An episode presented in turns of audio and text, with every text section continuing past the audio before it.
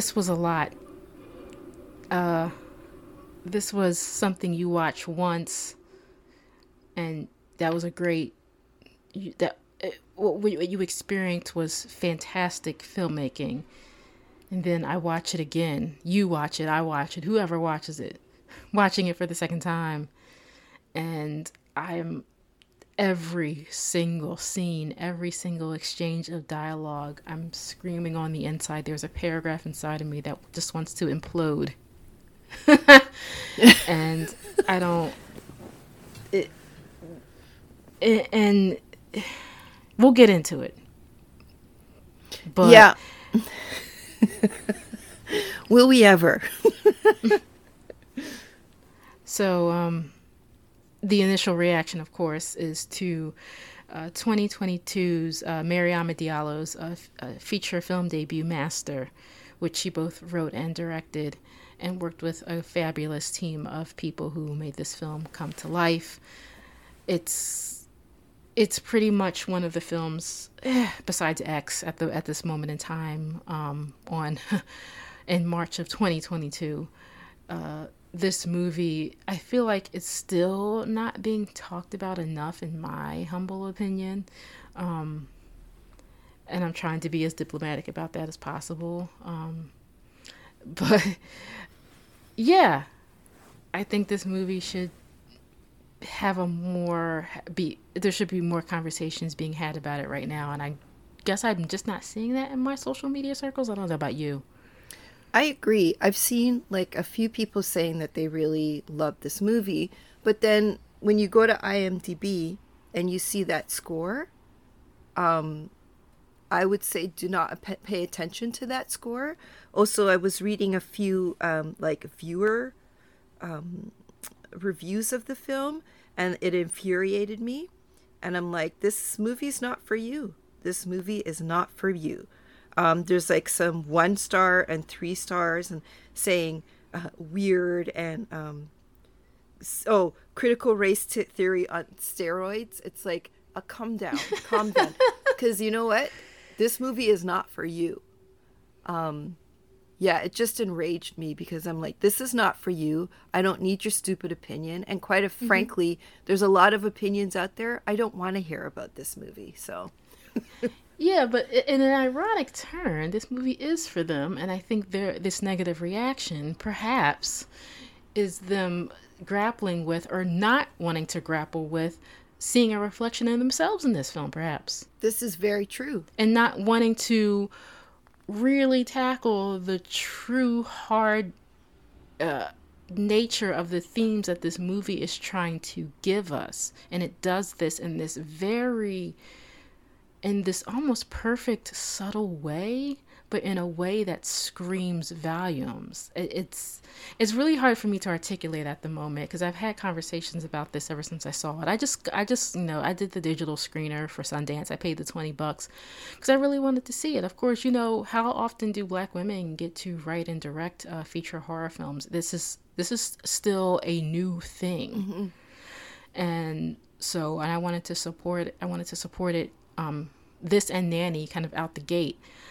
And so, but watching Master, I was just I was blown away because it's it's doing that thing that's quote unquote hot right now, which is grapple with um, our ideas of race, not really race, but racism, white supremacy, racial micro microaggressions, racist microaggressions. It's doing all of that, but it's doing it in a way that's just it hasn't been done like this before in a way that just feels so on point without without you know banging you over the head with a sledgehammer right?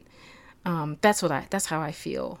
And if i sound kind of daria-esque at the moment it's because I, i've had it's probably going to come out me come out, out of me as we kind of talk because this is the kind of movie where I need to go beat by beat and I want you Carolyn to come in and bring whatever notes you have. I want I want our notes to kind of entangle and ride the waves together because I think we may have a lot of differing ideas but we also have maybe have a lot of similar ones. I don't know.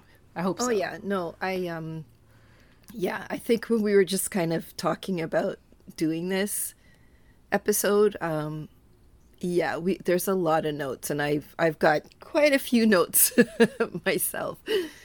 Now, I told you, I sent you a text in the middle of me watching it for the second time. I'm like, we have to, we, I have to, this is my pick because it was my turn for a pick. But no, clear, we had plans for another film that's to just have to go on the back burner. This, I, we, I was like, we need to do this. And I was hoping you had access to it because I know you're in a different country, so I don't know how streaming works.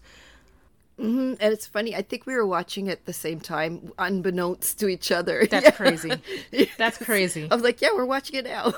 so, yeah, I think I don't know. It's it was uh, serendipitous, I guess, that we were to we would have done it anyway at some point, but yeah. Oh yes, yeah. Um, so before before we get started, I'm kind of belaboring this because this is going to be quite, this is going to be exhausting, but also in, in a kiki and an exhale all in all in this all, all in one. Um, so I just need a I just need a minute to introduce you. When we talk about Gail, you know, we talk about Regina Hall. We're going to be talking about um, she's playing a character named Gail Bishop. Um, Zoe Renee, who was in another movie that was an indie hit um, that was Give me a minute. I'm going to find it. That movie was called Jinn. She was in that movie. Um, it was a coming of age film back in 2018. Um, so a lot of people may recognize her from Jinn, but she plays um, Jasmine Moore in this. Her name is Zoe Renee, and she's those are our two black female leads. But we also have um, some cursory characters like uh, Amber Gray, who is mixed race. let's get let's get that yeah. out there before we go in on um, uh, Amber Gray, who plays uh, Miss uh, Liv Beckman. Uh, we have other people um, uh, on the faculty on because because you know okay so master is basically about the experiences of um, a young black uh, female college freshman and a black woman who's established tenured professor who becomes master of her house or a dorm or something like that um, this is a newly appointed position and how their experiences on completely different levels, obviously, but how they um, how they're paralleled in this uh, in this one semester, but also how they're very similar, and also um, what Diallo does really fan- in a fantastic way is she she brings the supernatural in to give it that horror feel. Uh, oh God, it's just so brilliant. She's just she's finally on Twitter too, folks. Like she for a long time she wasn't on Twitter. Um, I don't um, blame her. and yeah, yeah, right. And that's the and I think that's the smart. Speaking to certain other filmmakers, I won't name names, but um, other you know uh, up and coming burgeoning filmmakers and screenwriters, some of them choose not to be on social media. Um, for the reasons that you're probably alluding to as well. Uh, and I kind of respect that because social media is not always the best thing to have in our lives, but it's there. Um, it can it has a lot of benefits, but it also is not great all, all, all the time. So I, you know, and so um, I I'm really I'm glad to see Mariama on Twitter, but also you know hopefully she has found a way to kind of she's probably thought about it for a while. I, am I'm, I'm sorry i'm projecting but i'm just i'm just excited that she's there and i don't want it to be an unpleasant experience for someone like her because um, i just respect her artistry. I don't know her, but I respect her artistry very, very deeply, and I always have mm-hmm. since Hair Wolf. Uh, so this is all fantastic. Um, so some of the other characters, uh, the, a, a, a, face you might some of you some of you might recognize. Bruce Altman plays Brian, one of the faculty members, and the other professors. Uh, I've se- I've seen him in other things. I just don't remember what they mm-hmm. are exactly. Um, another person, Talia ba- Balsam, plays Deandra. Other characters too. Um, I mean, it's a real. It's you see different characters here and there, but th- those are pretty much your core people. You've got um, uh, Jasmine's peers, like Talia Ryder plays Amelia, who play, I believe plays her uh, roommate for a while. Ella Hunt plays Cressida. Chris, no, Cressida. Um, I think she's the. Is she the British yeah, actress? Yeah, she's the British is... British actress. Yeah. Yeah. Noa Fisher plays Katie. Anna Van Patten plays Libby. So, you know, just you're up a lot of up and coming folks. No one is like a superstar, but then there's also the other um, black female. Uh, a student who I want to say was a grad student. She might have been an undergrad or an upperclassman, mm-hmm. but mm-hmm. still an undergrad. But I, I, I couldn't tell if she was a grad student or not. But she played Sasha. Her name's Kara Young, um, another up and coming um, uh, phenomenal performance person who I hope we see in more things too. Carrie Young, um, sister, I hope I see you. We hope we see you in more things. Um, but yeah, so that's basically the premise of Master. This is a this is supposed to be like an Ivy League. I'm assuming an Ivy League kind of college in New England. Uh, so Carolyn, let's just again before we get started. What are your initial thoughts about Master? What, what how how do you feel about it? Um, I loved it. I loved how she weaved in all the things that black women would pick up on in such a subtle way that it, it, and and the supernatural as well that you know just I think I I I dove into it like because I love I love what she does as well. Um, it's not a huge body of work, but it, what what she's done is on point. So I was very excited when I saw this um, film, and it was at Sundance, right? You were saying, was it Sundance? Yeah. So yes. I missed that obviously because um, I think it was geo blocked. I don't know. Maybe, maybe not. Anyway, I'm rambling, but I was excited to see her film coming out. So, and even more excited to see that it was going to be streaming sooner rather than later. So um, i guess i kind of dove into it with no expectations actually because i didn't want to put like these heavy expectations on her films even though i know she's very talented. And i was so pleased by the subtlety by the um, the weaving of the supernatural, by the personal kind of triggers that I felt, not in a bad way, but I'm like, yup. I was like checking the boxes off. Like I was there, I experienced that. I, that happened to me. So I think just it's such a tight production and so well done and well thought out too. Um, it was just a, a win for me watching it. Absolutely. Uh, even I mean, from the very opening, yeah, this this this movie comes out swinging and doesn't stop, and it has a nice little crescendo to when when you get to like the climax, and we'll talk about that obviously.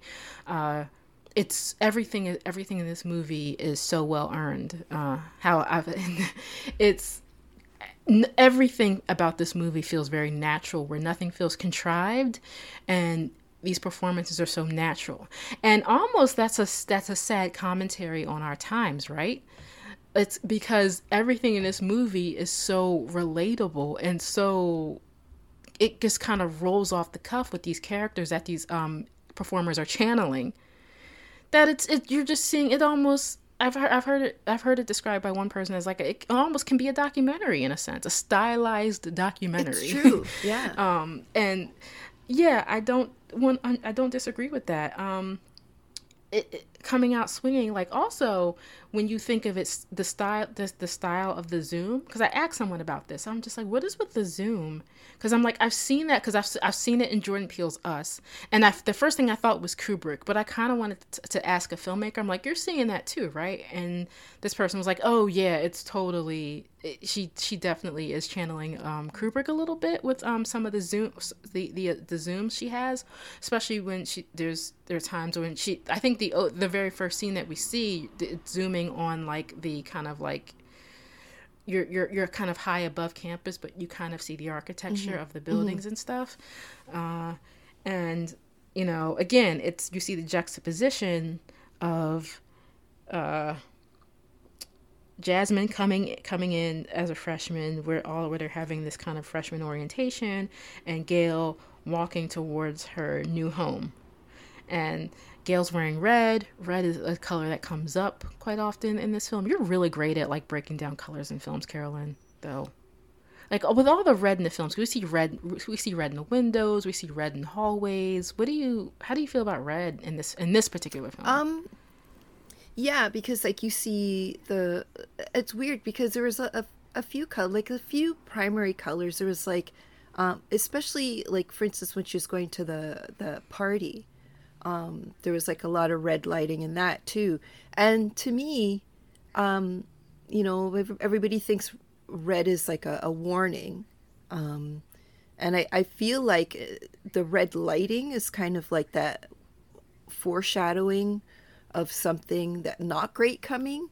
Um, but yeah, I, I, I also a target, you know, mm-hmm. red is a target, like a bullseye, you mm. know? So, I mean, there's that too. Yeah, it's just really interesting. I did like the use of the, the kind of ominous shadows as well in, in the film.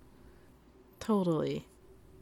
So, yeah, so they're all so it's Gail and Jasmine kind of walking into this new experience. They're doing something new.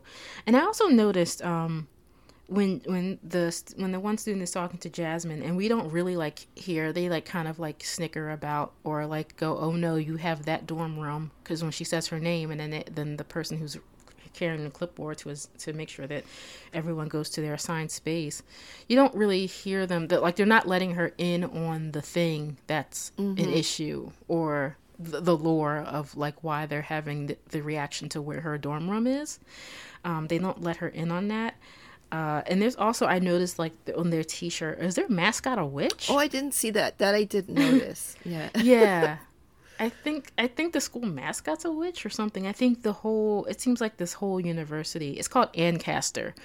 So the whole university is kind of like shrouded with this with the lore of the Salem witch trials, which I know Mariama has discussed like being kind of obsessed with or not maybe not obsessed, but she's like been fascinated by that and has done her own research. So interesting. And of course, it's a New England school. Well, what really struck me with that first scene when she's coming in is that, you know, Jasmine's all fresh faced and she's ready to start fresh. And she's like, I'm in, you know, at one of the best schools. I'm at college now. Here I come, college. And the, you know, the, the greeters are like, oh, you're in that room. And it just, it's, it's, it made me think like, what they've already singled her out.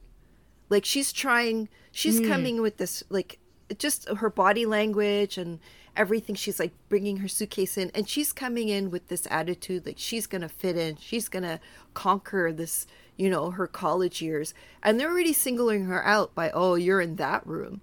And you know i feel like that that moment is that when she looks really uncertain and eh, there's so many layers in that look on her face like oh i'm I'm just trying to fit in and I'm already singled out. I've got like a weird room. Like, what's happening?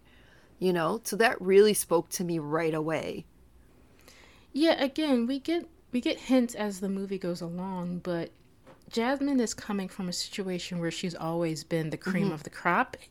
That that's mm-hmm. the impression that we get from her and we'll talk a little we'll talk about that as we go along of course but that's the, the idea um, i don't know as far as socially that's uh, that's a little bit more shrouded in mm-hmm. mystery mm-hmm. perhaps and i feel like it's even more mysterious when we when we'll talk about like how her character changes even in physical appearance mm-hmm. but we'll get to that mm-hmm. um but yeah i like again i noticed the little you, you notice the things like when you when you watch this folks like Gail couldn't get into her house initially. She has the key, she can't get in.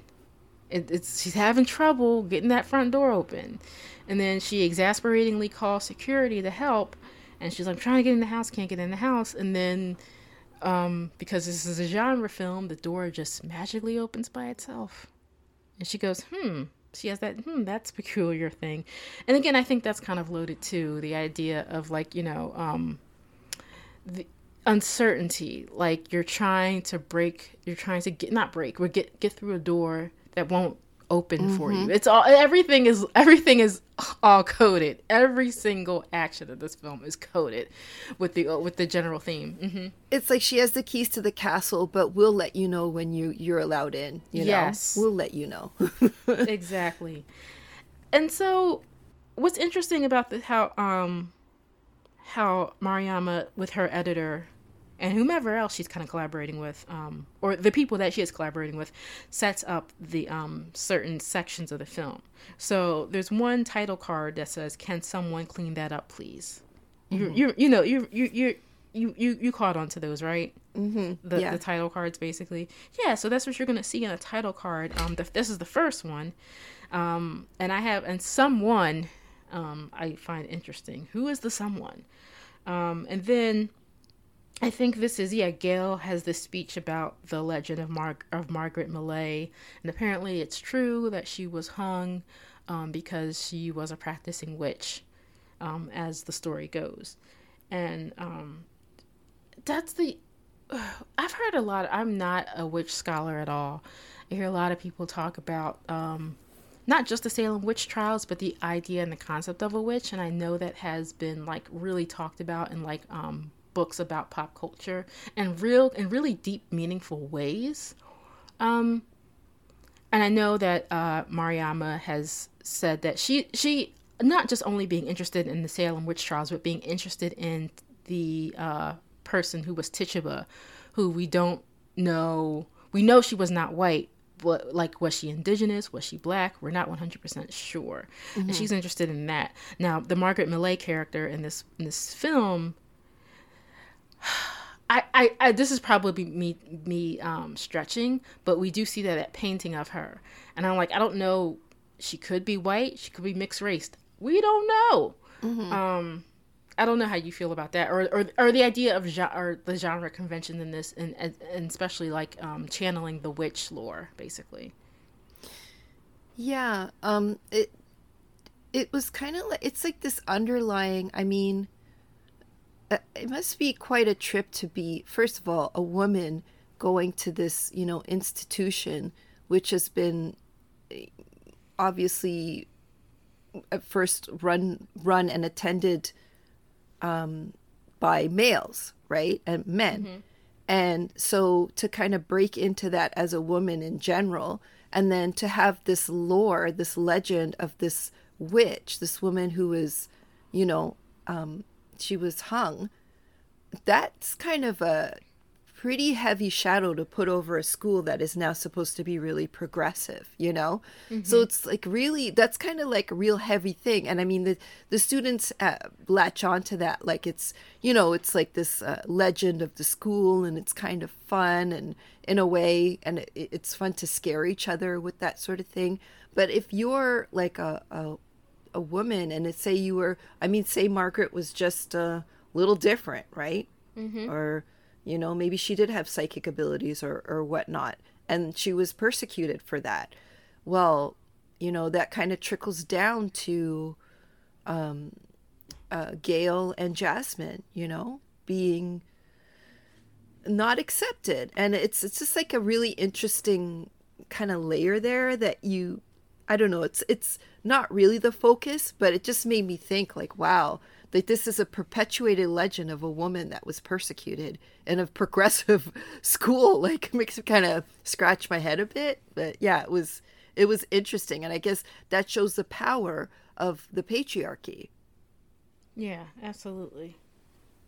Absolutely. Um no one like she's this is a whole orientation deal with the students who live in this building um, you know, with the idea of like Gail having, yeah, because Gail's in this position of power where, you know, patriarchal norms don't like women in power, um, which is an extension of calling a woman a witch, something that is powerful and something that um, men truly were abhorrent, were, were against.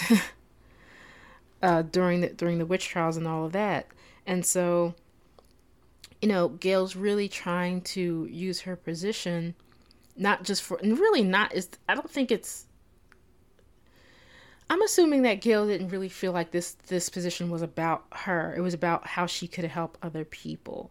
Mm-hmm. Um, and you really you saw that it, that became even more clear as the film goes on, and you know again I notice noticing the little things like um, people are mostly sitting in groups, especially the three uh, the, the three white girls or the one well the one girl's non-white apparently but like that's alluded to later on and we'll get to that but like the three girls are sitting together and, and, and jasmine keeps looking back at them for some odd reason i don't know because one of them is her roommate but Jasmine is not sitting next to anyone. She's sitting on a she's sitting on a far seat. No one's sitting next to her. It's oh god. She, just every little thing. She just thought about. I love filmmakers who think about all these little things we're just like hmm isn't it peculiar no one sitting next to jasmine and then gail talks about never going back home again um, and i and i understand for a lot of people and it did for me if i'm being perfectly honest but college does change you you learn you, you meet new people and you're in and if you you know depending on your your educational trajectory, more or less, you're learning new things and you're learning things that are outside of your comfort zone, meaning everything you thought you knew or thought you or what you thought about the world is not always true. Mm-hmm. And, cha- and and college pushes you to challenge those beliefs and those thoughts. And I think that's may- maybe that's a big part of that as well, but I think also it, I think uh, Uh, yeah, and I think that's really even true for Jasmine because we because we had just mentioned the idea of she was perceived or really she was she felt comfortable. It seemed it seemed like everything was cool when she was in high school. Um, later on, she does mention she was a valedictorian. All these things, you know. Eh, oh man, I can't spoil it, but yeah, we're gonna talk about it. But yeah, eh, there was a she had a lot going for her that really gave her the confidence and, and rightfully so when she came to Ancaster and that just completely just this school this place just deflated all of that incrementally. Yeah, I experienced that myself because I got really good marks in high school and then I had a choice of going to university for dance and university um, just for like a general um, arts degree and um, the one for dance was too really far. So i had to take a few buses. I'd be traveling all the time. And the one for my general arts degree was downtown. It was a more prestigious university as well. So i got into i took that you know i got into that school and i took that um, the closer school the more prestigious school. And boy when i got my first paperback it was a rude awakening. Because I feel like university and college, it's like um, kind of a pre entry to the quote unquote real world where, you know, your little insular high school world that you've established some sort of hierarchy or, or role in your school is completely thrown out and you have to reestablish yourself, right? And yes. you have to learn the new rules of this bigger, larger institution. And you kind of, it just makes you kind of you're forced to assimilate to these rules, which is it sucks, but also it gives you the tools to kind of function out in the real world even though I found my university education well, it is helping me in some ways now in terms of the skills I gained in terms of research and and writing and blah blah blah.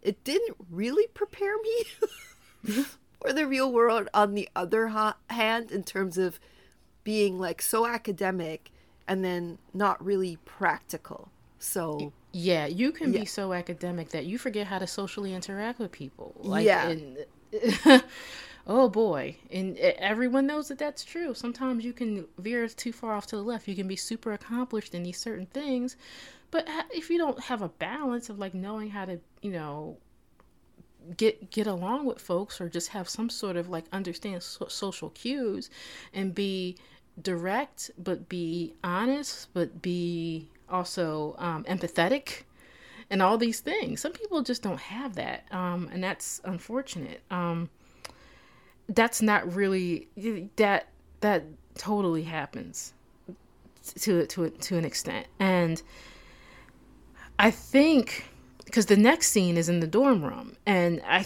and i feel like you know the the three girls who were in the previous scene they're in jasmine and amelia's dorm room. I think the girl's name is amelia her other her roommate her, her roommate. And they're having just like this little like social gathering with alcohol. I don't think any of them are old enough to drink. Yes i'm being that person. Um and so you know it's a little not chaotic um but yeah, they just like just one of the girls just casually throws J- Jasmine throws a rag in her face because some alcohol was spilled. And it's like, can you clean that up or something? She says something like that. But it was just weird. And it was, again, it was one of those things. I'm just like, oh, you know, just throw a rag in this person's face and say, oh, she'll clean it up. Like, it, it's, again, it's real subtle where you may not think of anything. Oh, they're just throwing it to Jasmine. I'm like, well, why are they throwing it to her?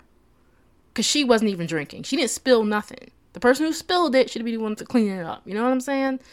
Um, and I think that was the point how that kind of rolled. And it's like, and I feel like, you know, maybe folks like them, they can continue to act that way for the rest of their lives. But we, but when, but when non white people and black people in particular, because we're talking about black women, when you're faced with those kind of situations, how do you, you have to alter your behavior sometimes, or it feels like you do especially when you're young and naive, not like a like a character like Jasmine. Jasmine's very naive. Um, and when she does it, she has to. What is? How does she have to alter her behavior? You know what I mean? In mm-hmm. order to not seem antagonistic, or, or or or be difficult, and all those things, right? I, I kind of okay so i imagine she's so she's um, coming from and I guess we'll hear about this later, but she's coming from the suburbs. So I imagine that she's been around girls like this before, right? So um, once you learn that, you kind of see why her reactions, like, because she's just kind of looking at the girl, but I, I feel like she's maybe feeling them out before she makes a reaction. But I don't, I don't think that she really embraces that moment to kind of show where she stands with these sort of things. But then also, like, there's a lot going on because you don't want to alienate yourself from these new people. Um, you're feeling them out. Um, and then she tells that story about herself. yeah. And like the girls, I feel like if that story came from one of the white girls, they wouldn't have reacted in such a way, you know? Mm-hmm. What do you mean in such a way? I'm, cu- I'm like, curious. Like they, the way they were like, ew, like, oh my god, that's gross. Like they oh. kind of, oh. they kind of judged her. Where I feel like if one of the white girls had said, "Oh my god, yeah, I peed my pants," they would have just laughed and like, uh, you know. But yeah, they judged her and kind of cut her off too. They tried mm-hmm. to make mm-hmm. her story about them as well. Yes, yes. Um, and I feel like she told that story to fit, obviously to fit in um, but yeah, I don't know. It just was very painful watching that because I feel like I, I'd experience, well, I'd experienced that sort of thing yeah. as well, where I was not exactly the most outgoing person and I was fairly timid. So, like, I would have been like, oh, okay, like, you know, uh, the younger Carolyn was not um, a go getter, let's just say. Yeah, you're right. Like she, and also, I, yeah, I don't know if she knows how to react to that situation yet, right? Because mm-hmm. everything's a delayed response when you're still trying to figure out who you are. So there's no confidence about who. Yeah, when you're 18, you do not know who you are. Mm-mm. I don't care what walk of life you come from. When you were 18, you don't know who you are. I don't care. I just that I, I, I said what I said. So and, and especially someone like Jasmine totally doesn't know. So yeah, um, she doesn't have reactions to thing to things like this just yet. But it's it's just really um, so unfortunate how like yeah in one semester we see this evolution that's just so hard that's so hard it's just every it's just every it just seems like almost like a lifetime of everything that we've experienced as far as microaggressions. We're in this like few months of this semester that's supposed to be playing out on screen.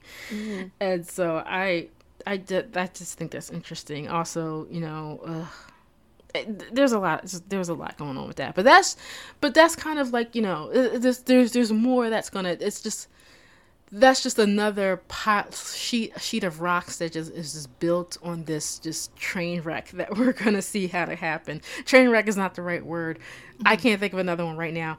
Rock with us.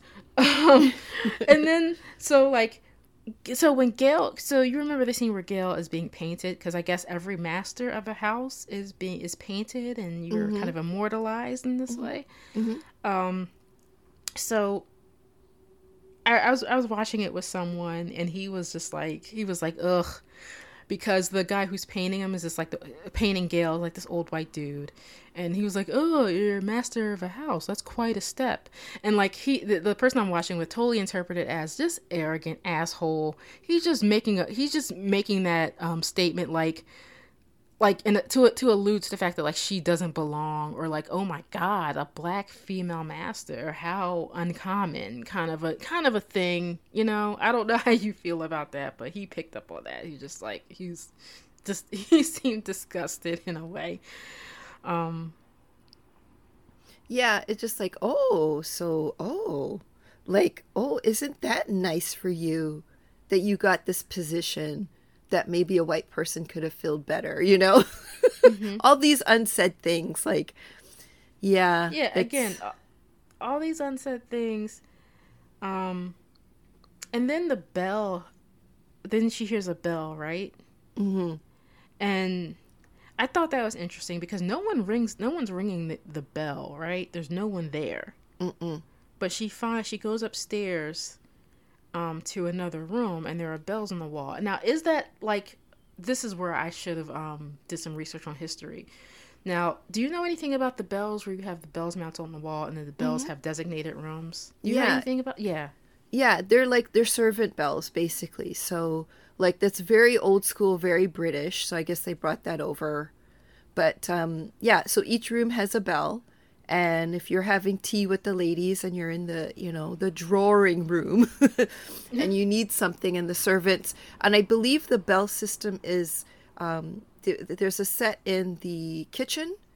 Um, i guess like in the old timey times um, what's that show? Downton abbey? Is that mm-hmm. it i'm sure that they would have that as well.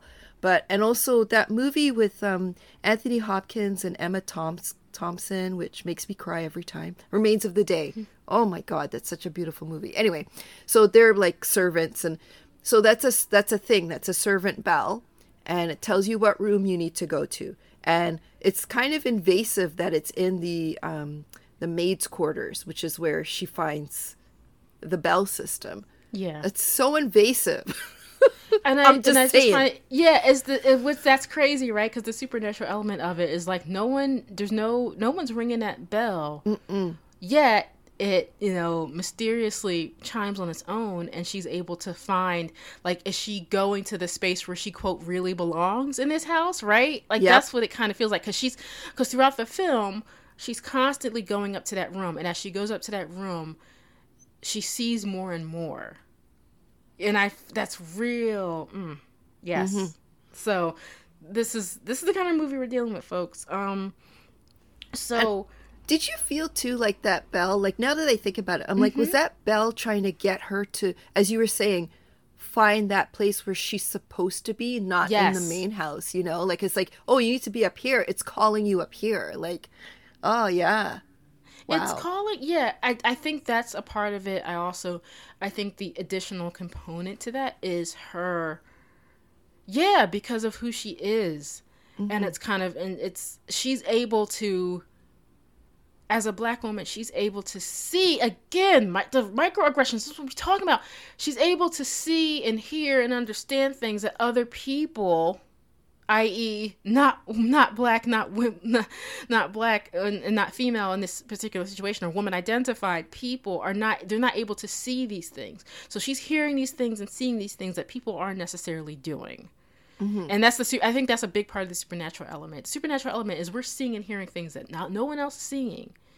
And it's like and rem- and like and again we're going to talk uh, like this scene might come up again when we're talking, but even when Jasmine hits a, there's a certain point in this in, in this movie where Jasmine is like being honest about how she's feeling about being at Ancaster. And that Sasha that other black student they finally meet um and she and, ja- and Sasha turns around and looks at her and says you're not wrong. Mm-hmm. that that don't say everything that that I mean boom right? Yeah and again every every single epiphany epiphany epiphanal that's not, that's not a word but y'all know what I mean every epiphanal moment in this film is earned. Mm-hmm. It you it hits it right on the nail and it kind of just brings it all home and it's affirming, especially for certain audience members like us, you know. And I that's why this movie is ah yes. Let's let's move on. Yeah. So can we talk about the lunchroom? Because I and I, I need you. I need you to. I need you to talk about the lunchroom. Because I, I, because when I first saw, it, I'm like, what is that about? So let Yeah. so get please. Okay, so oh my god. Okay, so um collect my thoughts. First of all, that that Okay, so let me talk about this part first. Okay, so when Jasmine's going to the the lunch the, the I guess the cafeteria, the eating hall, all the employees serving are black. And so you see this black server and she's like, "How you doing, honey? How's it going?" She's talking to all these she wouldn't say how's it going because that's Canadian. Sorry. That's just me. Anyway, and she's she's talking to all the white students and she's kind of putting on a little minstrel show for them. And then Jasmine comes and she just gives her like this hard look and also Jasmine sees I believe the portrait of the founder of the school, right? And it's kind of like it has this like ghoulish skeletal face and then she blinks and it's normal. So it's like this weird moment where uh she's not accepted by this black staff. They're kind of like that that that server looks at her like what the hell are you doing here? Or you think you're better than me?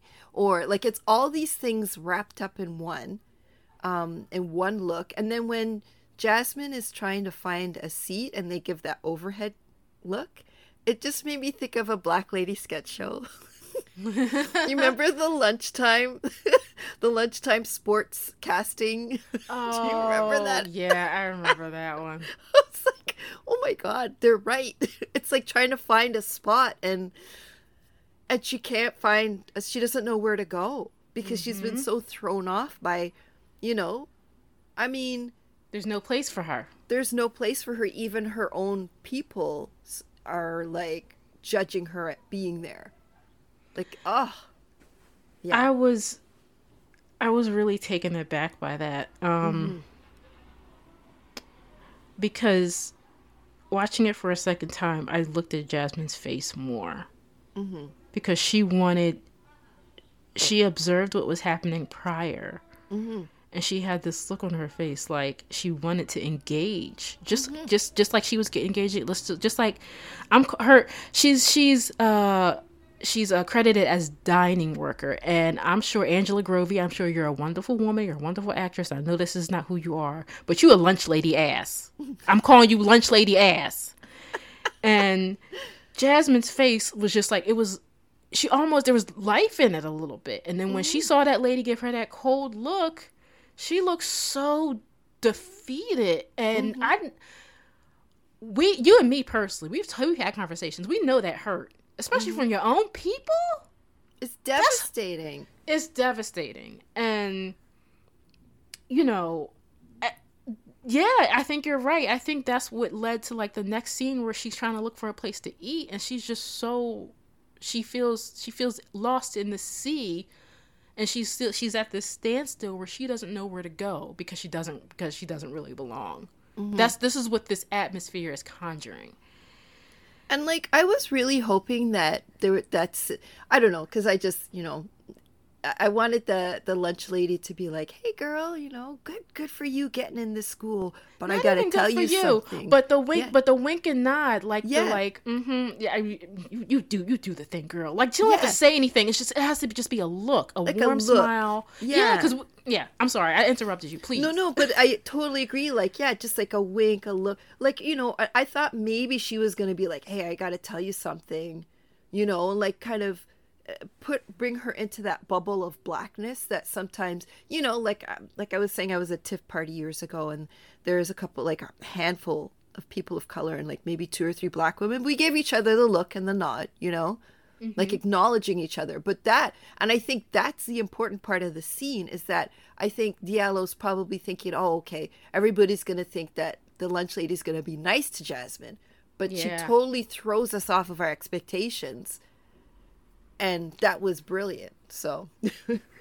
Yeah, uh, no, it totally was, and um, I just needed to unpack that scene for a minute because that that that scene is probably always going to bother me because I'm going to watch this movie um multiple times in the future, and I just needed to process that with someone else because I needed to know because I wrote down in my in my notes she's alone, from that, and it's just sad to me. But it's but it's a part, but it's a part of telling this bigger story, because and it might be a class thing too. It might be hierarchical because we mm-hmm. see Jasmine's peer, we see Gail, you know, try to be that support person. So it's just not all black people turning against her, obviously. And I think mm-hmm. that's a part of the balance of this as well. Because again, I think that lunch um, lunch lady ass exchange.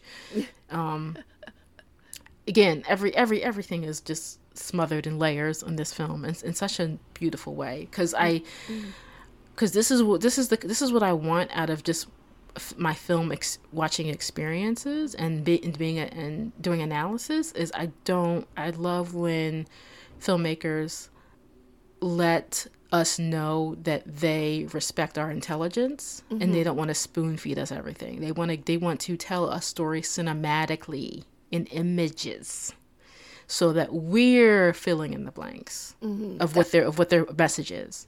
Well, yeah, and to that point, just back to the lunch lady, in a way, I so if this is a whole West Indian thing, but like, if, I feel like if that lunch lady was West Indian and it were me, she'd be like kiss her teeth or whatever. Sometimes you know, older black women from the West Indies, they're harsh. So in a way, that wasn't unexpected because I thought when I saw that scene, I'm like, mm, if she was West Indian, she would have given her like a kissed her teeth or made a comment. like, oh, look at your hair, girl. Yeah, fix that hair. anyway, that's just an aside. yeah. So a- after her successful, uh, unsuccessful, I'm sorry, uh, uh, break, um, getting some lunch, she comes back. So Jasmine comes back to her dorm, and there's a whole bunch of like uh, other students, you know, uh, having a social gathering in the room, and you know, uh, her roommate makes this side comment like, "Oh, chills, she's not going to do anything," but we'll talk about that in a minute. Mm-hmm. But um, also, this this this social gathering involves uh, a couple of students sitting on Jasmine's bed. I laugh because I was waiting for you to bring this up. I when I saw that scene, I'm like, I got okay. Ashley's gonna say something. So they happen to be uh, sitting on her bed, and they're in their street clothes nonetheless. And Jasmine feels compelled to sit on the uh, ledge of the window, not her bed. And I'm thinking to myself, you're not gonna come in my motherfucking hat room. Put your motherfucking street clothes on my motherfucking bed. And I ain't gonna say nothing. Oh, chill. She's not gonna do nothing. Bitch, if you don't get your motherfucking body off my motherfucking bed, it's gonna be a problem. That is so disrespectful. I'm crying. Agreed. That's gross. And the shoes on the bed? Oi. You know, and and she didn't even N- no, I, you know, now 18 year old Ashley, as shy and naive as I was too, I'd be like, um, can you please get off my bed? Mm-hmm. And I would have said it probably with a little bit more bass because that's, that's, mm. There's a certain point, Pete, this is when people push me, right? And that, and, and doing that is, is really trying me. So I would have like I would first of all because I'm apparently the queen of looks. So I would have first started with the look, and that should have been warning enough. But I would have been like, um, "Can you please get off my bed?" And I would, I would, I would try to be diplomatic. But yeah, but don't catch thirty nine year old Ashley. Don't, don't, nah, no, you don't want this. Eighteen year old was a little bit more reasonable, a little bit more forgiving. Mm mm. So that's I, you know, I not only does she come back to her room, and then some dude in the room gonna be like, "Who are you?" So rude. And you know, her roommate too didn't have. She wouldn't have. Obviously, wouldn't think of this like, "Oh, don't go on Jasmine's side. That's her side. Stay on my side." Like, yeah, so rude like that's my roommate stuff. Don't you know? This is my gathering. Sit, sit, uh, sit over here. We'll grab some chairs from the common room. Nah. Mm-hmm. No. Just, just no, just, just no reverence for her f- her, for her presence, right? Like she doesn't exist there, right? Mm-hmm. That's the point. If them sitting on this on this this non used bed in their in their subconscious mind. She she's she's a non-issue. She's a non-thing that's here. And that's why it was so easy for for some some boy to question why who are you? Like she like she doesn't have a key to this room and that she's she's not this is not her stuff. And also to remove her more from who she is as a person. Nicki Minaj, Beyonce, Lizzo, one of the Williams sisters. Fuck you. Like I totally.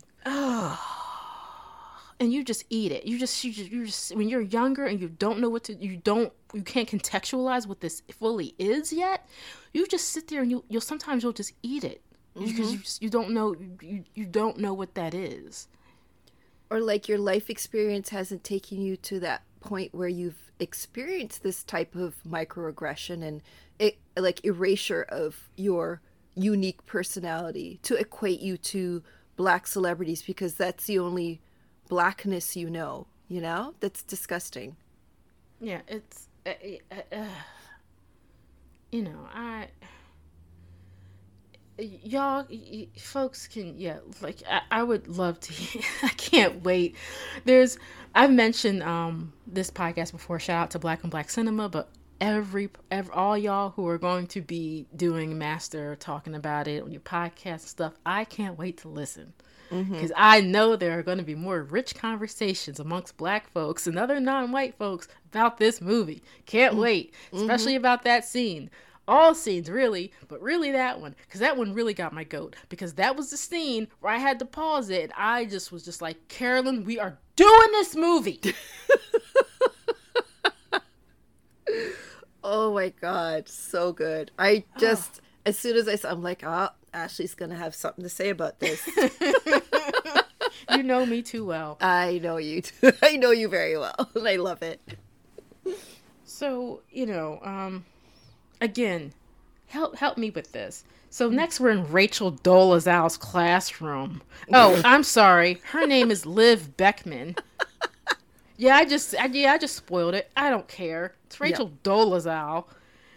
And they are uh, unpacking the Scarlet Letter, which God, I read in high school enough with this. So I guess it goes kind of back. It's uh, you know, attaching itself to the whole idea of the whole lore of the school and stuff. And Hester Prynne is the name of the character, I think. I don't know. And they're just talking about it, but why choose the Scarlet Letter?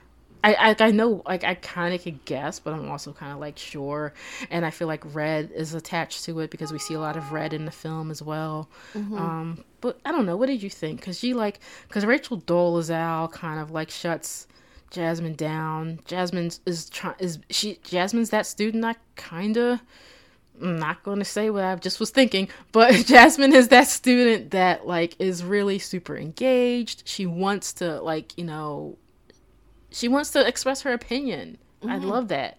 Mm-hmm. Um, and Rachel Dolezal keeps, you know, shutting her down. But I don't know. What do you think, Carolyn? well, you know, I don't I think I I didn't read Scarlet Letter in school. I don't remember reading it in school. Pretty sure I didn't. I think I might have read some of it just uh, out of interest, and I don't even remember the plot. And I actually should have looked up the whole plot because I wasn't really interested in the book itself, but obviously it has some significance. Um, but yeah, again, that that red you know the the color red um, which actually makes me think of um, obviously us and the red jumpsuit and and what have you um, yeah i don't know i don't really have too much of an op- opinion on the book but uh, that situation i feel like sometimes there are black teachers out there that just want to give black students a bit of a hard time. Like in loose? Yeah exactly. Because they're like oh well you know you need to you know steel yourself against you think i'm bad it's going to be worse out there right? So i think that liv was kind of that character. Um but yeah and i think that it just really knocked jasmine down another notch you know where she's trying to again find her footing. And you know she probably read that book maybe in high school too and maybe she you know was referring back to her previous research and and what have you. But uh, she was just knocked down. And i think because then that they refer to the papers um, that are written on that book. And um, what's her name cressida uh, the the british student? Yeah. like she's just able to you know pull a, an anal- analysis out of her ass um, and makes it seem like it's so easy. Um, and i think it's just bias from the teacher Yeah, definitely, and we'll talk about that. That's that's that scene's going to come up because the next two scenes is like I feel like are another juxtaposition where we're in Gail's house and she's having some sort of gathering with her other professor peers, and then the scene that kind of parallels that is Jasmine um, with the pizza. So it's like both of these, both Jasmine and Gail are serving in a way, like they are. Gail's hosting this party at her house with the other professors and Jasmine is kind of like you know kind of like you know hosting this maybe this this dinner session or serving. And she pays for the food. And Jasmine again in a really nice polite way is trying to like you know get her money back. Cuz we're all cuz these three white girls and me or this or two white girls and a non and a um a girl that is not white but can be coded as white if she so chose. Like I forget I forget I don't know what if she they were kind of alluding to the fact that she is um is being Arabic an ethnicity? Am I getting that wrong? i think she might yeah i think she might be she's she's not like like she's not um she's from obviously a, a, a culture that is not white right so yeah, I think so, yeah. but she I can I don't know if I caught that, but I, I you could see that she's not white, but mm-hmm. also she can, you know, maybe pass for Italian or you know like something that is still under the umbrella of white. So that's her kind of pass card where Yeah, forgive me, folks. Yeah, I don't know if she's supposed to be from Palestine or something because I think she mm-hmm. had mentioned in a bathroom scene, which we which we might get to later, but there, there's a bathroom scene where she talked about like maybe someone from a group of of folks from the Middle East tried to get her to be involved in some sort of um, ethnic group for from folks for who maybe um, from the middle from have family from the Middle East or that's maybe your ethnic background or whatever. And she just kind of was like oh, she kind of just brushed it off. Like she didn't want to be she didn't want to have any part of her ethnic identity on this campus basically. Yeah, it was like it was like a definite um rejection of her culture, you know? Yeah. She did not want any part of that. She wanted to probably lose herself and assimilate, you know, into this college experience, this white experience. And she has the she has the option, right? She has Yes. the option whereas uh, Jasmine doesn't. Jasmine doesn't. A- absolutely, that's the thing. So, so it's it's all the little things like because when they see people think they being cute and clever, and you just want to punch them in the mouth. Like they talk about Gail being master, and then the one lady goes, Sh- "Shall we call her Barack?" And it's just like, what the. F- wh- why is that something that you fix your lips to say? Oh. I my notes said um, dumb white people jokes. That's what my notes.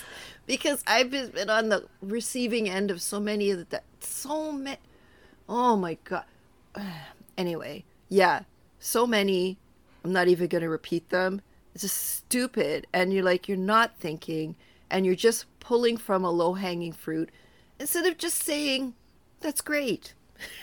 Move on. Yeah, just like congratulations, and then tried to allude to like her, her, her um promotion to master is not like ours because we're white or something. I don't know what y'all, what white people are thinking. I don't know, y'all, ugh, whatever.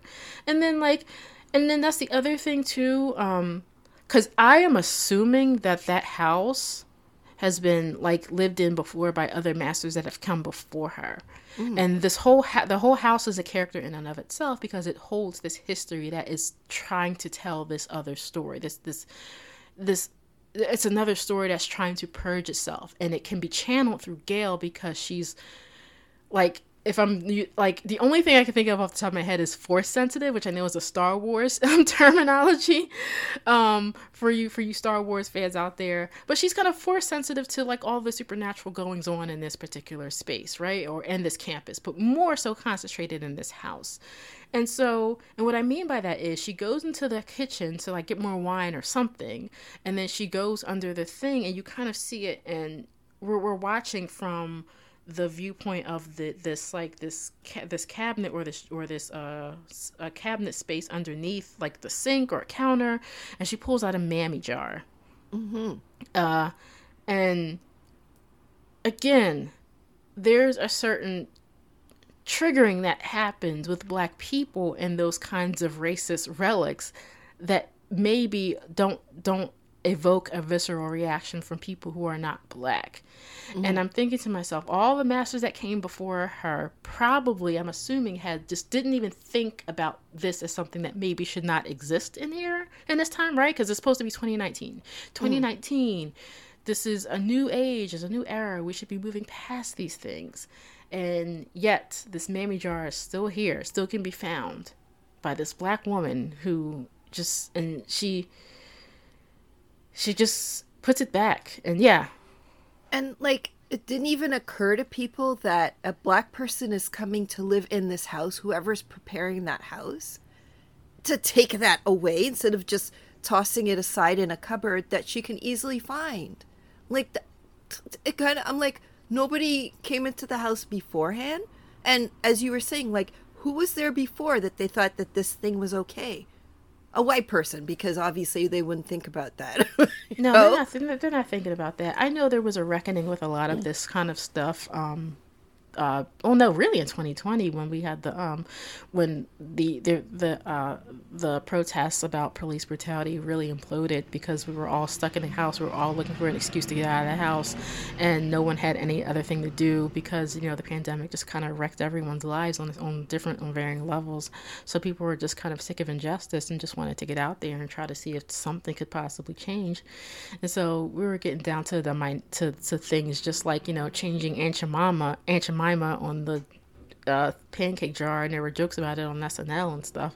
And I'm like, uh, or Uncle Ben, I don't know, a, whole bunch of them, a whole bunch of them folk. Like, it, I can't say that that's that's not wrong to want to change that, but also.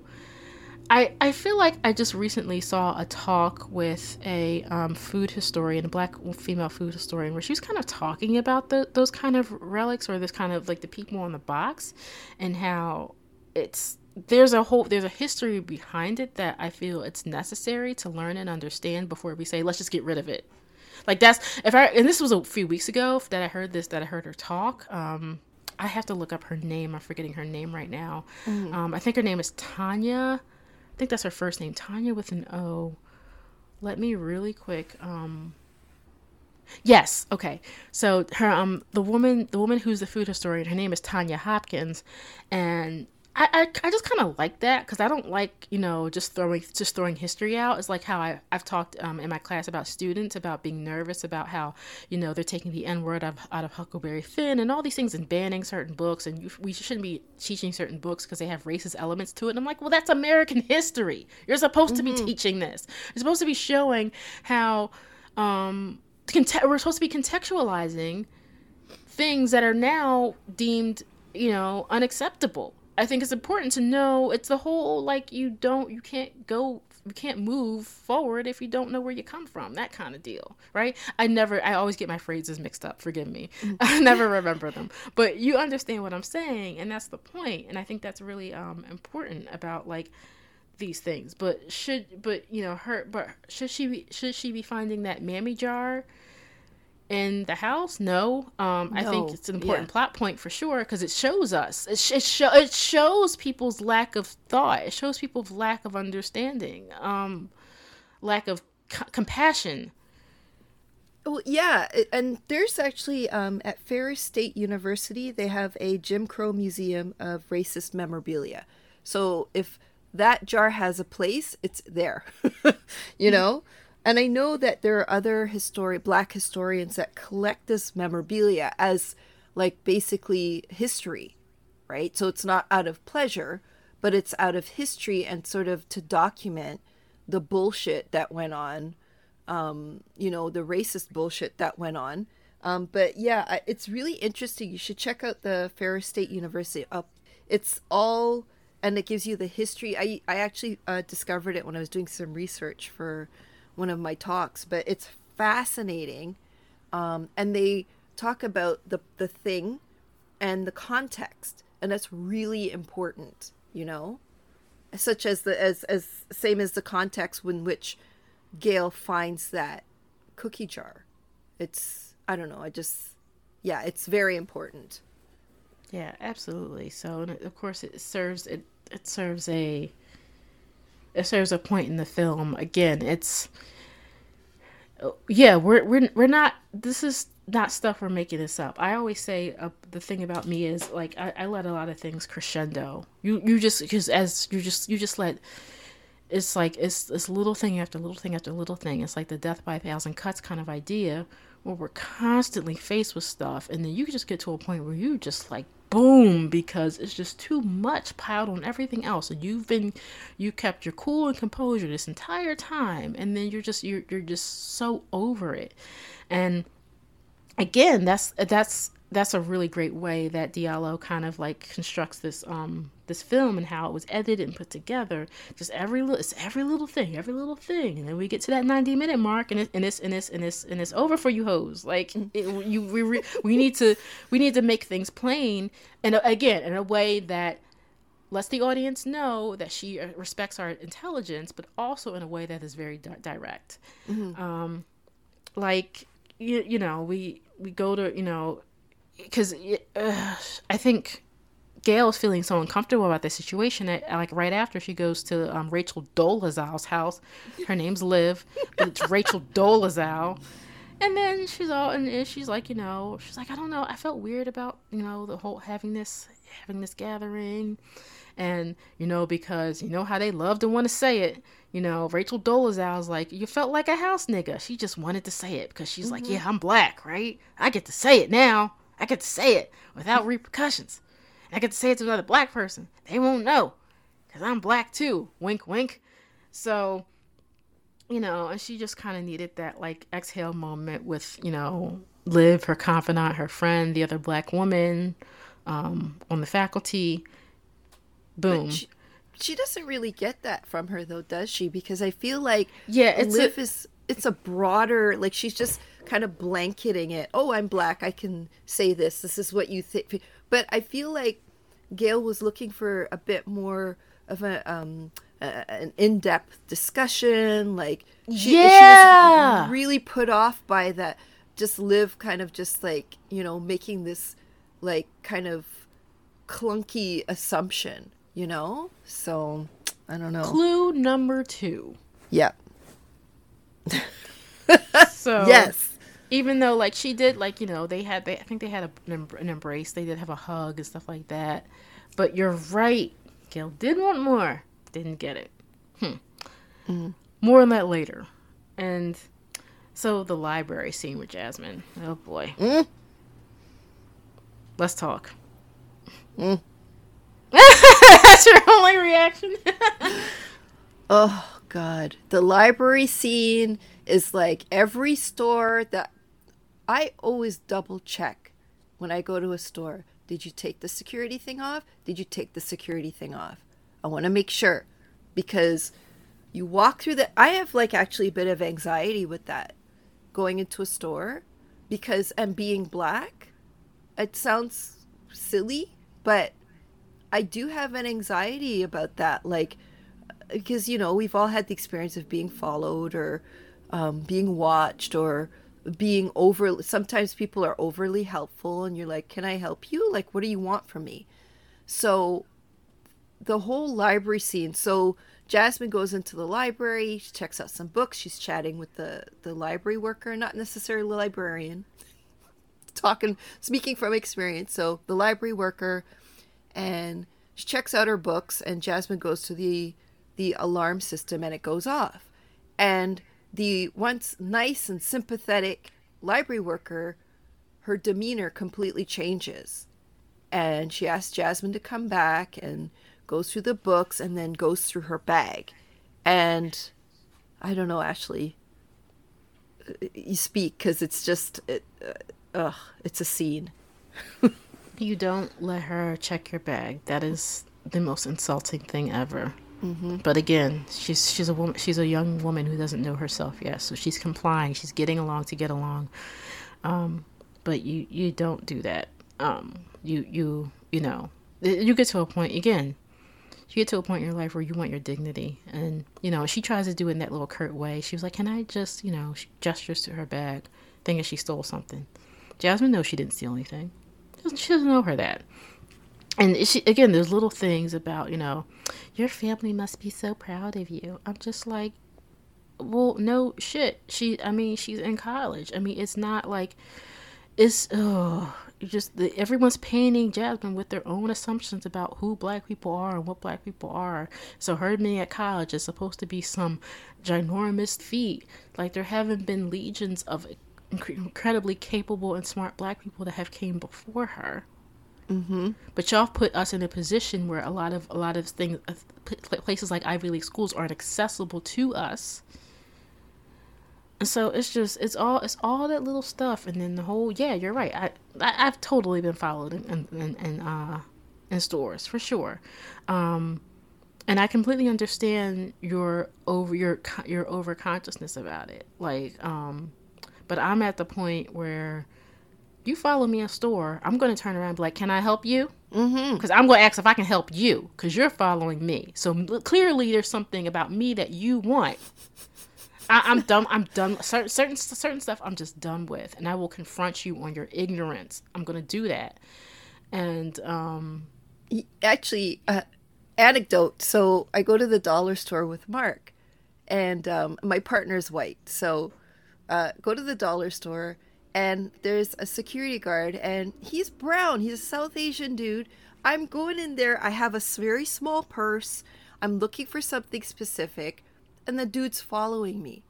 So that and Mark was off, I don't know, in La La Land somewhere.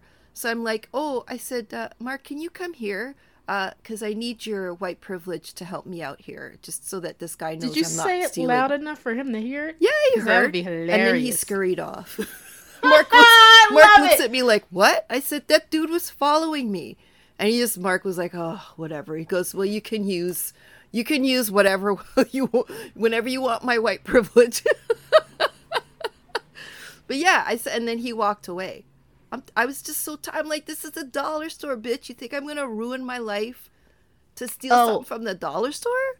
Please." Yeah, I mean, I've been on the border. I was just talking about this with someone yesterday. I was on the border. Um, so I, I live in a more or less gentrified neighborhood, but there are some spaces in this neighborhood that still border on, you know, the old way it used to be and then the newer way it used to be. And some institutions are still, you know, cater to um, the mostly um, low income, non white community that was, you know, that has been here for decades.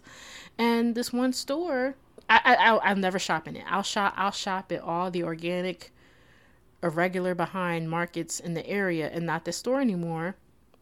Cause I went in, brought brought my book bag, just just a book bag and a wallet. Cause you know you want to not use ba- you not want to use bags, right? You want to use reusable stuff, put stuff on your carry on your back. I don't have a car, boom.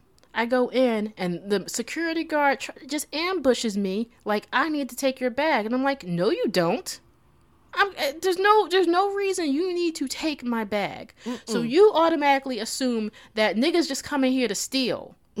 like that how demeaning is that? How you just take people's dignity away by having these ridiculous archaic designs because you're afraid people are going to steal and also just not considering the fact that like some most more times than not people are stealing because they're desperate because they are because they're in situations where this capitalist system has put them in where they can't afford diapers they can't afford the stuff that they need to survive and take care of their people.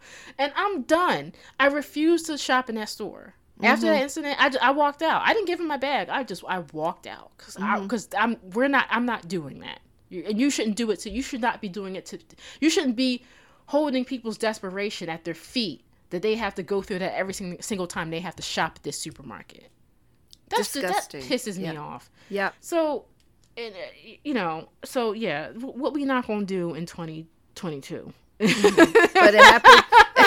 it happened to poor Jasmine, and the poor thing, she just was like, "Uh, okay," you know, because again, at that age, you don't know that sometimes you can say no. Yes. You know, you you don't know. Like I didn't know that I could say no to things, and now it's so easily. It easily comes out of my mouth. no, bitch. no. So yeah, I mean, so she's so she's dealing with all this. So let's let's argue for for for argument's sake that all of this stuff she's just kind of storing in her in the back of her brain, and she has at nighttime she she we have another supernatural encounter, and it's Jasmine when she's sleeping, and the we, we see the we see uh, a part of the of what we consider of what we are assumed to think is the witch. The witch's presence. She makes herself known when Jasmine's hand is kind of she caresses Jasmine's kind of arm or whatever her her forearm, mm-hmm. and. Um, because of when Jasmine was telling the story when they were having a drinking game earlier, Jasmine apparently sleepwalks. So, you know, from that, from like she she gets out of so at it's still dark at night, so she feels something. She, she feels the witch's hand apparently. And then she kind of wakes up and then she gets out of bed. She's like, she looks under her bed, but apparently we are led to believe that she was sleepwalking at that time. And then she sees like the, the, her roommate kind of wakes up and is kind of just like annoyed with that encounter because she thought that whatever Jasmine was doing was weird. And Jasmine wasn't aware she was doing it and you see the kind of like a bruise or a scratch or whatever on her on her arm from the witch touched her apparently mm-hmm. um, and I, that made me think because I and I and I caught on to this pretty early on but I'm like okay so like the whole lore about like the witch picks one freshman to torment or whatever and or to drag to hell with her or something and for and yeah, this is kind of like we're not talking about what the white kids think about the lore. We're talking about this one black girl and her experience with the witch, or what we consider the witch, and the witch not being a, a literal presence, but like all of these kind of genre tropes in this film are about what black women experiences experience in these spaces mm-hmm. like even i was thinking because and of course justin simien does it in a comedic way but like he like not like as far as his resume so far, nothing's fucking with uh, Dear White People seasons one and two. Like mm-hmm. that, that is just it's great stuff. Um, the television show, not the movie. Uh, so, and it's the, it's it's kind of a similar situation, but it's not horror because it's about an Ivy League school and about the black students' experiences there. And of course, we the first person we follow is Sam White, which is another black woman. She's she's biracial, but I think she considers herself. I think she is the kind of um, young girl with parents of two different races, but I, but who she identifies as a black woman. Mm-hmm. So and they do the whole montage thing where you know some people are like, "What are you?" and some guy says, "Storm from X Men," and then another guy says, "Beyonce." Like it's the same shit, just different tone, different you know situation but not different situation but same or similar situation but the, there's a diff, there's a different tone and i just thought about that i thought about like that's that's what the witch is the witch is all of those little things that jasmine mm-hmm. has experienced thus far and is going to experience um, as the movie goes on and i feel like um, jasmine's targeted because of her uncertainty. I mean, there's a lot of unsure students. University and college is not easy it ain't easy, you know? And there are other students of color there. And, like, you know, there's that racist um, model minority bullshit where the, a racist assumption that Asian students and South Asian students will do better because of where they come from and their culture and their upbringing. And it's totally racist and bullshit. And it's something that I feel people like white people will fall back on. Actually, and some other people of color as well. Like it's just an assumption. And so I feel like the assumption that because Jasmine is a black student, there's also other racist assumptions that come with her attending the school. And I don't know if maybe like her progressively progressive uncertainty because she came in bouncy and springy like a cute little, you know, freshman and it's just progressively getting becoming more uncertain and that gives that entity, that witch, a nice grab hold, like a, a hold on her, because her, you know, her defenses, her self confidence is slowly being eroded away. So it's really interesting that you, you you point that out, Ashley. Yeah.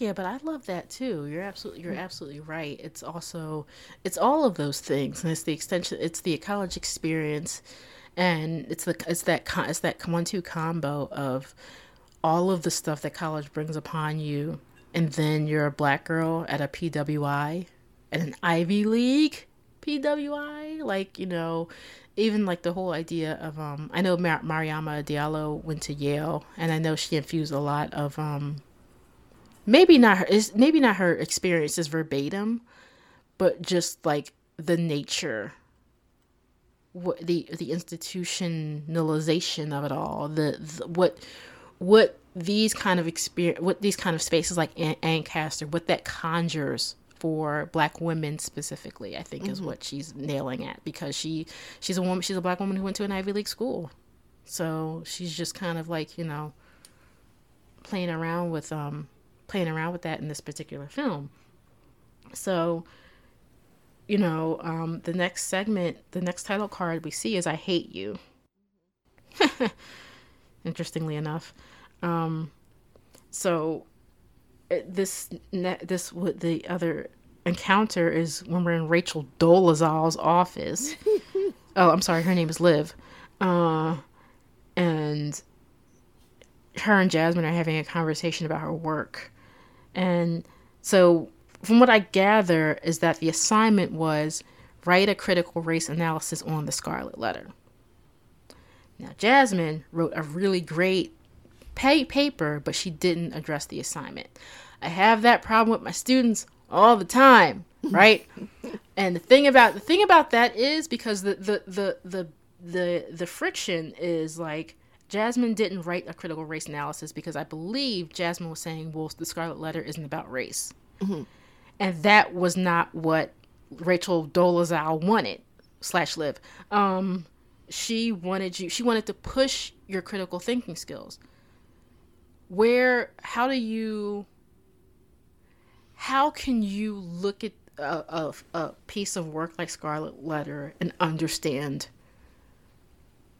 race racism white supremacy perhaps and i think that's what she was doing mm-hmm. now as a professor what I, I am learning still or a college instructor whatever you want to call me you got to be with, with students at any level, you gotta be specific. I don't care what college you're at. You gotta give minute detail by minute detail um, about what you're looking for in each of your assignments. You even have to say, and the you can't say this this film is not a or I'm sorry this film because I teach film studies. This this book this this this this novel whatever you can't say that isn't about about race. That's not an option. Sometimes you have to write that on your assignment sheet right? You kind of have to sometimes you gotta have to make it plain. You have to take the options from them because what you're trying what, and I know what what I try to do with my students. I try to push their critical thinking. I try to challenge them. And some and just I it's it that's a hard thing. I still believe every semester.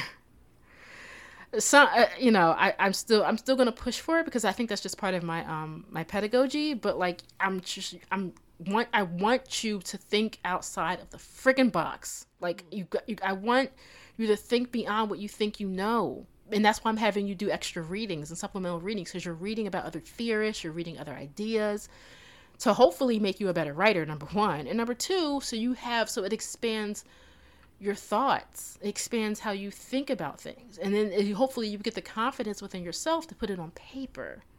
And so so i'm not playing devil's advocate with rachel dolezal um because she comes at she comes at it with this bullshit. Like again the other thing about this is if you don't tell your student that you can't that you can't say that this that this has nothing to do with race if you don't say that then it's fair game right? Mm-hmm so if she is writing a well written research paper where she can back up how she feels about the Scarlet Letter not being about race and it's well written, she's making a compelling argument, that's a fucking A. Yeah. You don't give her an F because just because you don't agree does not mean it's not deserving of a decent grade. Period. And I remember professors being dicks sometimes and trying to make it a, a trick question. So they they don't give you the specifics to see if you can figure it out. Well, you know you. what? I got three other classes I got to write a paper for. so do you want to be like as you're saying, be specific. Uh, you don't have to tell me exactly what to write in the paper, but just give me some specifics so that I, you know, can do my research properly. Like I remember having some dick professors. so, and I had I had some great professors too that did exactly like this is what this is what the assignment is. No gray areas. And if there are gray areas, please talk to me. End of story. Like anyway. Yeah. Agreed everything you said. Absolutely right. She doesn't you don't have to agree with her. Mm-hmm. But it did she hit the nail on the assignment as far as the mechanics, as far as like the general the general guideline? If she nailed that shit, that's an A. That that's an A. Mm-hmm. You don't mm-hmm. have to agree with it. You can totally disagree. But if she hit, but if she did the assignment the way you set out to have the assignment completed, you you, you can't you can't just give her. Um, she let's be res- real. She is responding to the question though, isn't she? Like yes, exactly. Speaking. Yeah, yeah. So that's that's not an F. That's an, an F. Yeah, I would have filed a dispute too. Yeah, we won't man. get to that. But but yeah, because the because the other part of this exchange, where Jasmine is like confused about what's going on, is that Liv thinks she couldn't do this work or like has tr- is having trouble in her class. It is it this this scene is real loaded. This whole exchange because Liv, you know, again she judges she judges her. Liv this again, clue number 3 mm-hmm. Liv is is looking at this looking at this young black girl and thinking, "Oh, she's she's from the hood. She she had she had it hard growing up, and she's from the tough streets of X place, and so she was able to beat the odds and be smarter than the rest of her peers. Because you know, there's only one exceptional exceptional Negro, the talented tenth. Mm. She's one of them." coming out of wherever she comes to make it to this school and she's going to prove to everyone back home that she can make it like all that bullshit and jasmine's like i'm from tacoma washington i'm from the suburbs mm-hmm. and then again because jasmine had that projected on her too so she's like i'm not some and she stops herself because she's like oh shit i'm not, I'm not i don't want to do what she's doing to me mm-hmm. and thinking that all black all negroes and negresses are just downtrodden and poor and from the hood we're in our overalls and no shoes and not even that. We're in Tim's. That's and, true. And, and, and Iverson jerseys. And my pants are hanging. Talking that shit on the corner. And our parents are playing spades in the back with, with Newports. Like, yep. no, that's not everyone's experience. Now, yep. it's a part of some of my experience, but it's not my. Look, my, my black experience, it's very eclectic. I have my hood relatives, and I have my Christian relatives, and I have my more middle of the road uh, relatives. Yep. I have been raised by all of those people. Yep. So every part of Ashley is a very eclectic black experience. Mm-hmm. I've lived in the city, I've lived in the suburbs. Mm-hmm. I love all of my experience. It's all about me. It's all about me, meaning it's I've had the I've had, I've loved every experience about being black and blackness that I've been able to have. You know, Mm-hmm. So, you know, she. Uh, so this is, man. This scene is this scene something else. It is. it's true because I've had that experience too. Oh, where do you live? Do you live? Uh, like there's a, a neighborhood here, and it's a perfectly good neighborhood, by the way, but it's always associated with crime. And so I remember working um, at an ice cream store. Oh my God, I worked so much during university because my parents gave me a little money, but they're like, you know, you got a job, pay for shit yourself. So, um, you know, my parents were working like working class. My dad was an artist, and my mom, you know, worked in an office, but we weren't rich at all. But we lived in a nice, well, old crumbling house in a nice neighborhood because they, you know, followed that old thing buy the crappiest house in a good neighborhood. They also wanted their kids to go to a nice school. So we went, you know, to decent schools. Um, uh, and I remember working in an ice cream store, and one of the women that owned a shop there, she's like, "Oh yeah, so do you live in that neighborhood?" And I'm like, no, I live in uh, this neighborhood. She goes, oh, that's a nice neighborhood. Yeah. Got a problem with that? Like, you know, like, uh, like, like you, Ashley. I have like, you know, um, uh, relatives like more in the West Indian sense, where they're quote unquote like lower middle class. I have very upper middle class. I have a, an uncle that was a professor. You know, like I have all kinds of different people in my family for, who have different experiences, but you can't lump everything all into one. You know, like oh, inner city, and and also there's nothing wrong with coming from the inner city, and you know going to uh, going on to higher education. So it's like a very loaded um, conversation where you're like, I'm not from there, but there's nothing wrong with being from there. And I'm I, and I'm going to assume maybe that's why she stopped. Mm-hmm. I don't. I would. I would like to think. I'm. I'm projecting now, but I would like to think that's why she was just like. That's why she did what she did, where she kind of, where Jasmine kind of hesitated, where she's like, "I'm not some." I think that was the dot dot dot mm-hmm. to that. And yeah, so we get a follow up on that. This again, every every piece of this beautiful puzzle just comes together so nicely. Um, so Gail has the other issue with Gail's house because that's the next scene that she finds maggots.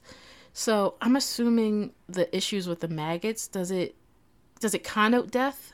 Does it connote decay? Mm-hmm. Like I'm mm-hmm. trying to like I was trying to unpack that. Like does it decay?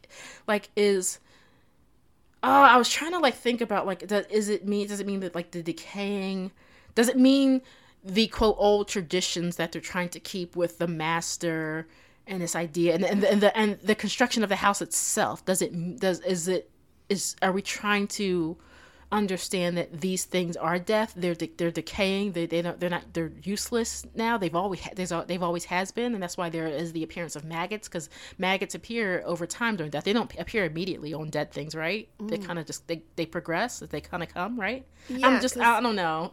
Yeah because like maggots are like baby flies basically. So the flies lay mm-hmm. their eggs and then the maggots come and then i think they they're supposed to i think they're supposed to turn into flies? I don't know. Anyway but mm-hmm. like um you know it it really struck me because i was trying to unpack it as well and i was like well you know gail represents renewal and mm. and like she wants she's trying to bring in fresh life and this house is so mired in this institution that it's just always going to be there's always going to be a section that's going to be decaying and it, no matter how much she gets pest control control in it's not like it's just overwhelming and i don't think she'll ever be able to clear that decay that archaic you know um, institutional decay out of there. And that's something that she brings up later in her own words. Mm-hmm. just like it, she, nothing will never she feels like nothing will ever change. We'll talk about that of course. But um I forgot to mention because it, it you know well some of us will notice, especially us black women, right? Um, so I think the first time we see Jasmine, so the first time we see her, she's got this, she got a curly poof, she's got natural going on, mm-hmm. and when we see her in the uh, library, her hair is straight. Mm-hmm. and um, and I bring that up because so uh, she has another kind of supernatural experience when she's um have taking a shower in the in the bathroom, and she's got a shower cap on, thank goodness. and she sees this really aggressive note sitting on the ledge by like now clearly she picked when she she comes out of the shower and she thinks she hears something or sees something um she's by the uh a, a mirror and by you know the accoutrement that you have in the bathroom as a woman and as a black woman, you have, um, depending on how long your hair is, you got that bush comb. We all know about that long plastic big old bush comb, right? Mm-hmm. So you got the bush comb. You got you gotta get the you gotta get the kinks out, right? You gotta comb your hair. You gotta make sure, like even if you even if your hair is natural, like I have natural hair. Like mm-hmm. you, when I condition it, you got you got you got to you got to detangle. You gotta get that. You gotta get that unbreakable plastic bush comb from the dollar store or CVS or wherever. you all we all know it because you all have to get it. We all got to use it when we have hair. So she picks it up and she's got her. She know you how you know you how you have your bush naps in the comb where they get stuck. You gotta kink them out, right? Mm-hmm. And then she has them on there, and there's a note somebody left, and they said like you know don't leave your hair or something like that. It's disgusting. Mm-hmm. Mm-hmm. Disgusting, huh? Mm-hmm. Now my mother has bitched and complained about me having closet hair in the in the shower and stuff because I have been like you know you rinse your hair out in the shower and stuff. My mother has never used the word disgusting. Mm-hmm. I find that very interesting. What do you think, Carolyn? Oh yeah. Well, I mean, I went through the whole Jasmine straight hair, curly hair, straight hair to fit in, but then because uh, of my background and my heritage, I my hair is it's um, close to your texture, Ashley, and so it's very curly, so you could wear it straight, or um, and actually close to to Jasmine's texture, so you can move between those two worlds. But you know, for a long time, like wearing your hair straight meant that you were rejecting your blackness, and now it doesn't really matter because people are wearing wigs and whatever. I think it's just part of the whole cultural thing of, of having black hair. But um, it's it, I've had comments made about my hair as, as all, every black woman has and like oh you have quote unquote good hair or you know um, oh your hair is so springy oh it's kind of it's weirding me out or like there there is that element of disgust for people who aren't black with black hair and they think it's some sort of a punchline and Mm, oh yeah. And so, yeah, that whole experience of her, and it just again, it's like if you could just see if there, if Jasmine was was on like a, a platform that could go as high as possible or as low as possible, you see that platform drop another notch because it's just taken her down another notch. Um, and it's interesting too because you look at Liv, or as you call her, Rachel Dolezal, and she's got like the micro braids, right? And Yes. She's got the she's wearing the African cloths and she's very black centric, Afrocentric. And then you've got Gail who has just a really nice natural fro. And then you have Jasmine who is she's got her, you know, little curly fro and then she straightens her hair and she's still trying to figure out where she fits in. So Yes. she's trying to do what she can to fit in. And it just oh my heart. That's yeah, I no, you're say. absolutely right. I think in this in the context of Jasmine straightening her hair, she's trying to fit in. I Mm-hmm. think for um I can speak for myself, but I feel like generationally, while historically, yeah, there is this rejection of what what naturally grows out of our scalp as black people for sure is a part of that is when men used used to conk I don't know if it's the with the conk with their hair and then just Madam C.J. Walker and us just you know having perms and straighteners and stuff like that. Yeah, but like eh, by the late '80s, like people who were like kids our age, we just it was so normalized that we didn't think of it as rejection of who we physically are. Mm-hmm. It was because it was just so normalized. It's just like, oh yeah, you get to a certain point as a kid, you get to like you know six, seven, eight years old, you're gonna get that first perm. You're gonna get that just for me. Um, and you just you didn't think about it as a rejection of your culture or your heritage. And maybe it's not that. It's probably a rejection of like again who we physically are as African people. Yeah. Um, but at the same time, but culturally, just like, oh yeah, a lot of us have straight straight hair. It doesn't mean we don't love our blackness or love who we or love who we are culturally. But the roots of that, yeah, it is a rejection to an extent. So yeah, and I think that when Jasmine straightened her hair, she just wanted to fit in like the white girls. And it's just like, oh, you just feel bad, man. Um, and I'm glad that I think we're getting to a point in time where at least that's changing. Um, where again, if I see a woman with with straight hair, I don't think much of it. I'm just like that's again, I don't I don't think I don't think black women are rejecting their blackness at all. Again, I, I think it's just it's been so normalized, but uh, there's a but it's very half and half at this point maybe that there's a lot of black women who are not straightening their hair or not perming it at least because you know using chemicals on our scalp is incredibly damaging. So i think more women are probably just going to the flat iron more than anything else. But same difference. I think i think i think black women have learned how to use that as a cultural expression in and of itself.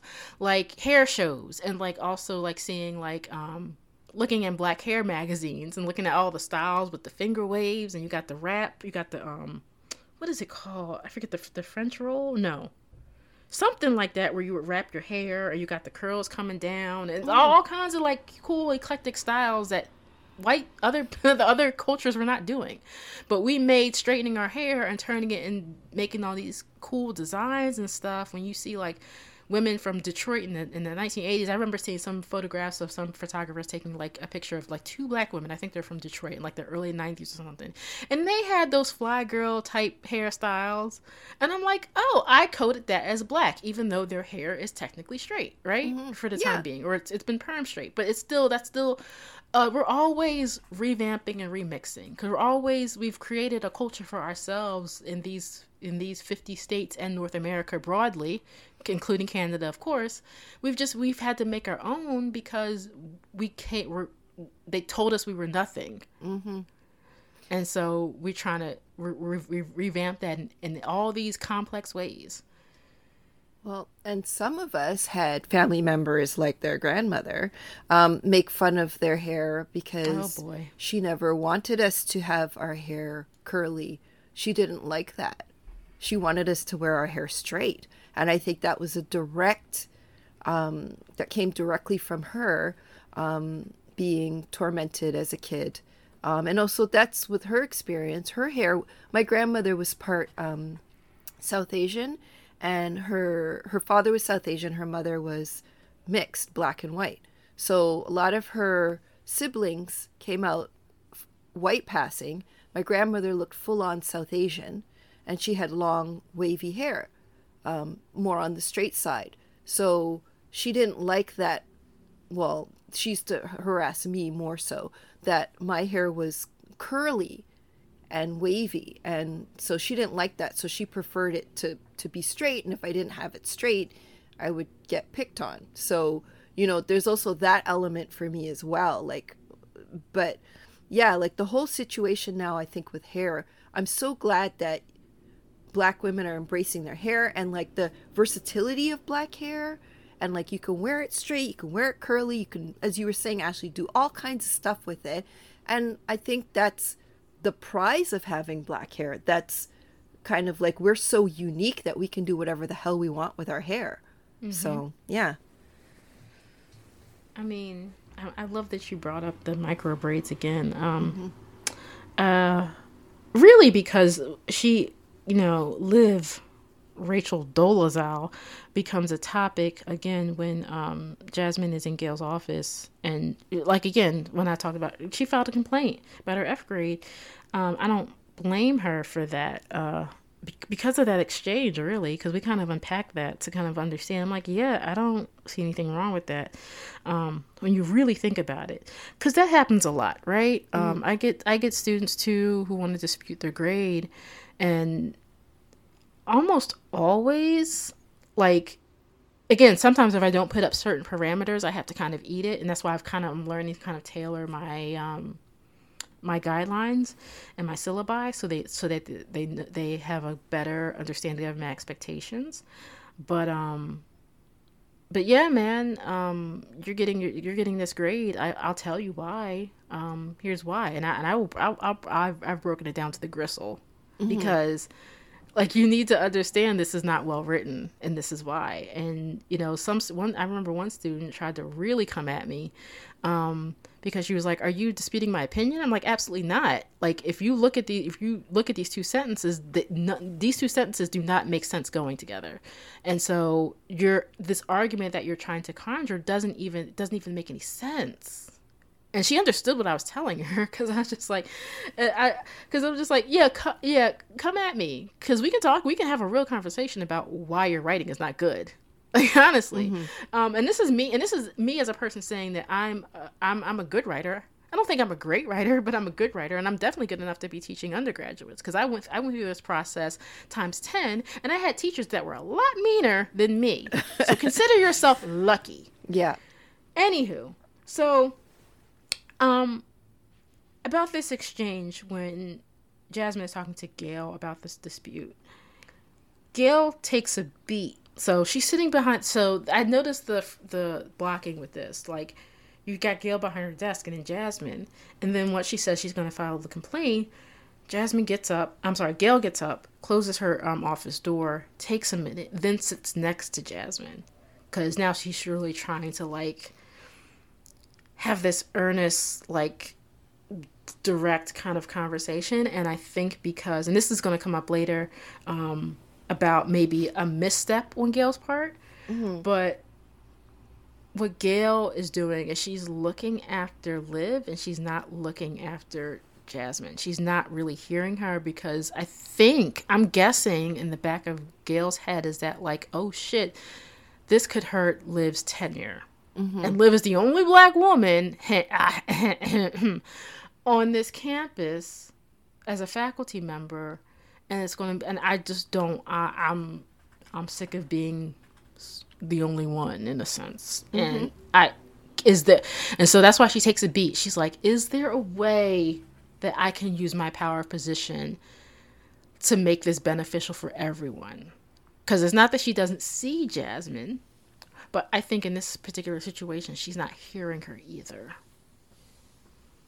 Yeah, I, I agree absolutely because it's like she's got the and you know Gail's position is so like she's walking on that tightrope because when she has the meeting to discuss Liv's, you know, um, tenure, she, it's like she almost throws Liv under the bus, but she kind of, in a way, has to in her professional capacity because mm-hmm. she has this knowledge that, you know, a student is um, petitioning against this professor.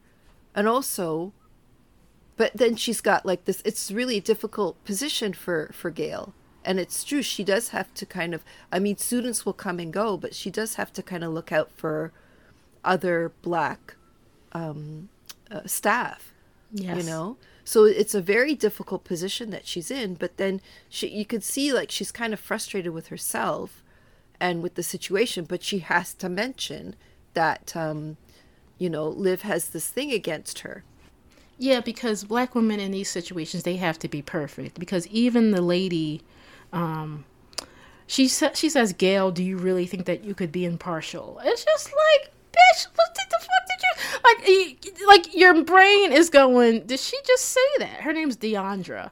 Like, I, like, yeah.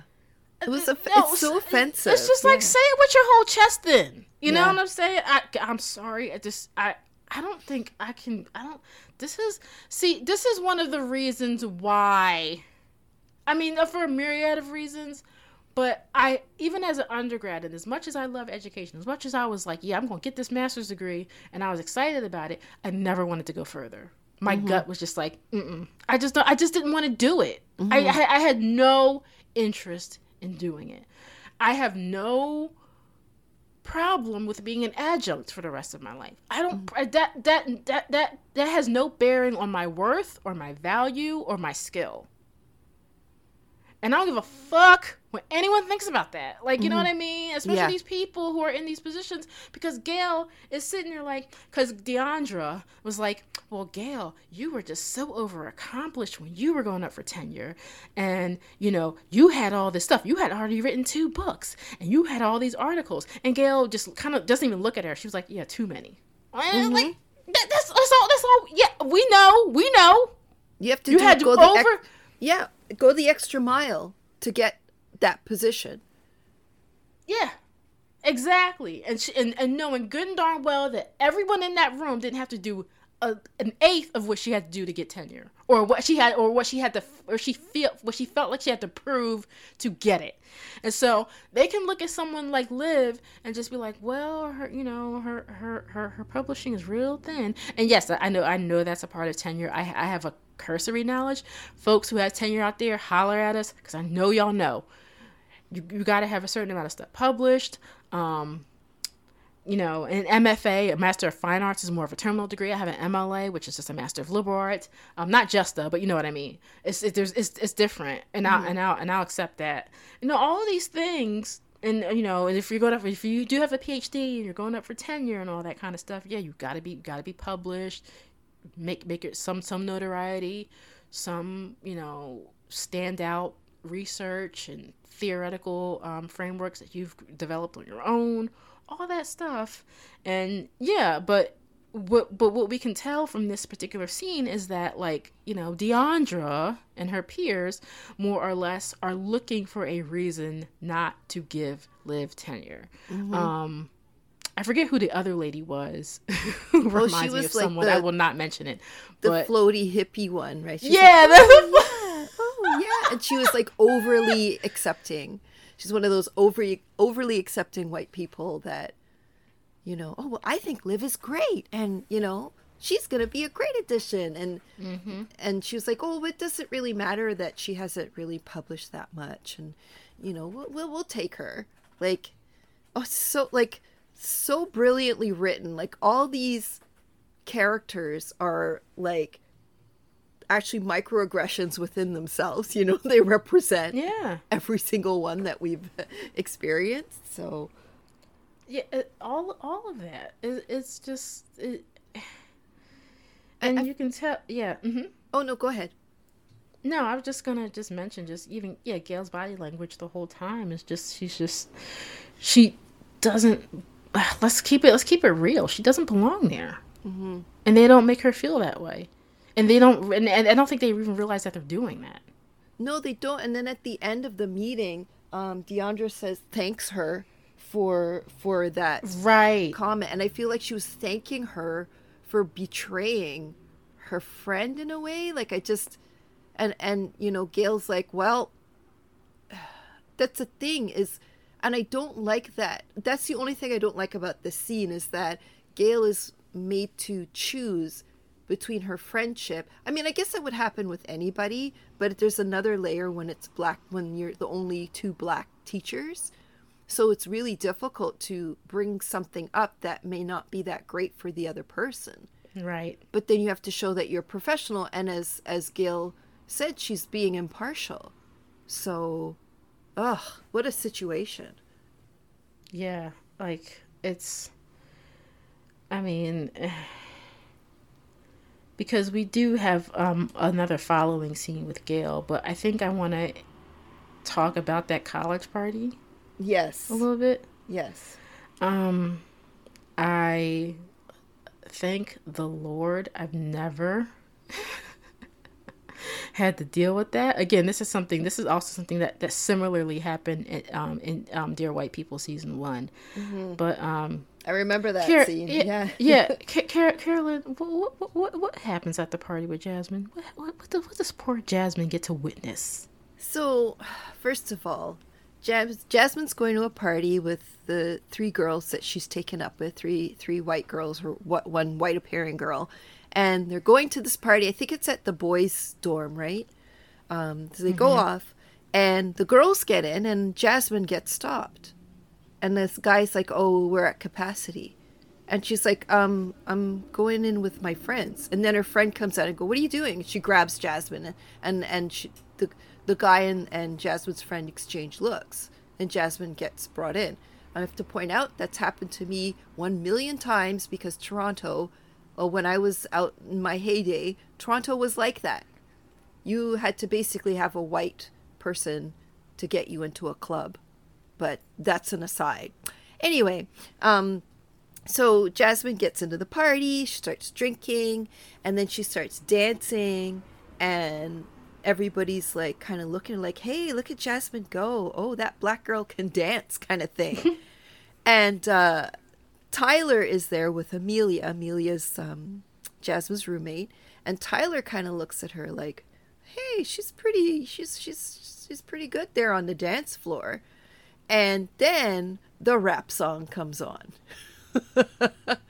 and everybody starts singing along to the words of the rap song and you can obviously guess what happens um, and that makes jasmine really uncomfortable and so she leaves the dance floor so take it away ashley It was the way that Diallo told that story visually was just brilliant.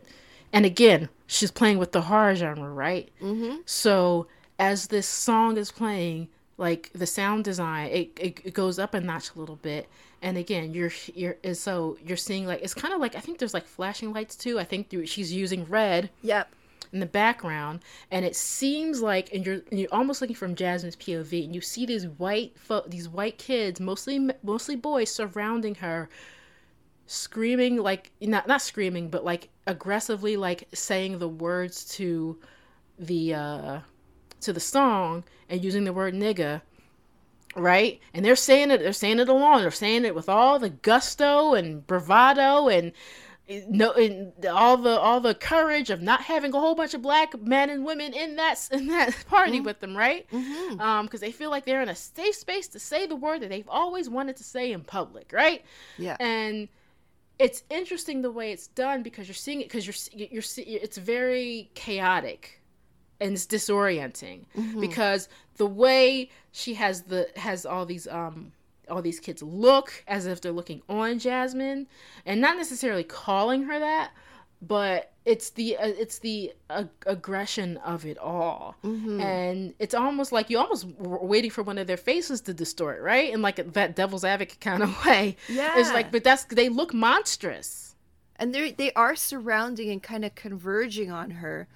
Um it's like almost challenging her to protest in a way but i mean that doesn't it's obviously not it's implied it's not obvious but it just has that it's just very claustrophobic after a moment and she has to get out of there you know? And i mean I, i've i've had a situation like that where a song an inappropriate song for the workplace was playing. And i had to tell i'm like excuse me you can you not play this song? And they're like, oh, oh, oh, sorry. Hello? It's not yeah. a song for the workplace. Come on. Anyway. Folks, Lil' Kim's hardcore is not appropriate for the workplace, okay? and if you don't know that, what kind of adult are you? Ridiculous. And the thing so... is, like, the my white coworkers were unbothered. I'm like, hello. Anyway. no and that that's going to come up later too. Yeah. With um, the black woman Liv wink wink. Mm-hmm. Anyway, um, so you know all of that I, and we don't know who's doing it and again i guess that it doesn't matter but maybe it is again this is not this is not supernatural this is part of the more overt goings on when it comes to uh, racism and white supremacy mm-hmm. is that Jasmine finds Jasmine and Gail, because Gail comes to her door, but finds a, a noose on her door, which people could argue, oh, that's about the witch, right? Please. And then, a, but a carving, but the word leave carved on her dorm room. Like, car- I mean, carved aggressively and ominously and scarily, obviously. Mm-hmm. Especially, in, especially, um, in relation to the noose. And um, then we get the uh, title card, That's What's Coming. And, um, you know, Amelia and Jasmine are even more on the outs because, you know, Tyler takes it upon himself. He feels he feels entitled to, and is probably just wants to check off a a, a checkbox on his college to do list, which is to try to get in with a black girl, mm-hmm. and kisses her, and Amelia sees it, and of course that fuels Amelia with probably all types of like jealousy and untapped overt racism. Um, and she says that she hates um, Jasmine, and uh, okay, like you know again i'm ta- I'm I'm on the outside looking in and I also have almost 40 years under my belt of this kind of nonsense. I'm like I don't give a fuck what you think about me. Mm-hmm. Man, okay, let me stop. but it's true because Amelia like it's just that that she's so offended that her boyfriend could like that little or like not a boy but her crush could like this little black girl and not her who is like the epitome of epitome of whiteness you know? Like how could you even consider this little black girl? I'm speaking saying this because this has happened to me. So mm-hmm. you know like it's like how how could you ew. She's actually i know i had a, a white friend. I don't know what happened to her but she liked dating black men. And so her black boyfriend at the time was cheating on her with a black woman. And so she was very upset. And she was like she was like oh i can't believe he was with this girl, she was like this black fat black girl and i'm like excuse me you know who you're talking to Wow. and she goes no no i don't i don't mean it like that i'm like yes you yes, do you do. so yeah i oh yeah yeah that whole situation with amelia i know girls like her i knew girls like her so oh yeah Yeah, her with that black, bushy, disgusting hair. You Yeah. like her? yeah Yeah. And again, I, I, I'm, I'm choosing to read. He didn't like her. He liked the idea of her. Exactly. like, he can, he can go back and tell his little frat brothers that he tapped a black girl. yep and all that nonsense. Anyway, so a really one of the really uh, eerie scenes is again the use of red and and Jasmine. We, we it's revealed that Jasmine's having a nightmare. Um, and it's that dorm tour where this guy's giving a tour to these older white, this white guy's giving a, a tour to these older uh, white uh, folks, and Jasmine happens to be behind them, and he's telling about the history of the of the building and things like that, and um, they go down the hall, and again, she's under Jasmine's under under the scrutiny, where these weird um, cast of white people in her nightmare keep looking back at her, and then they get to her dorm room and they open it, and they're just like, "Who's like?" It was weird, right? Because you do you, you get to a point where you realize it's a dream, mm-hmm. and she's asleep in her. Jasmine sees herself asleep in the bed, not very nondescript. Oh, that's a black girl, and then you see the the the the uh, the infamous witch come through her bedroom window, and again try to put uh, put that noose around her neck, and then that's when she kind of wakes up she tries to stop the witch from doing what she's what she wants to do, mm-hmm. and then she kind of wakes up and kind of holds her neck. And it's one it, again. That was a if I had a dream like that, I I would I would need a day of comedies and, and, and junk food to decompress because woo Yep.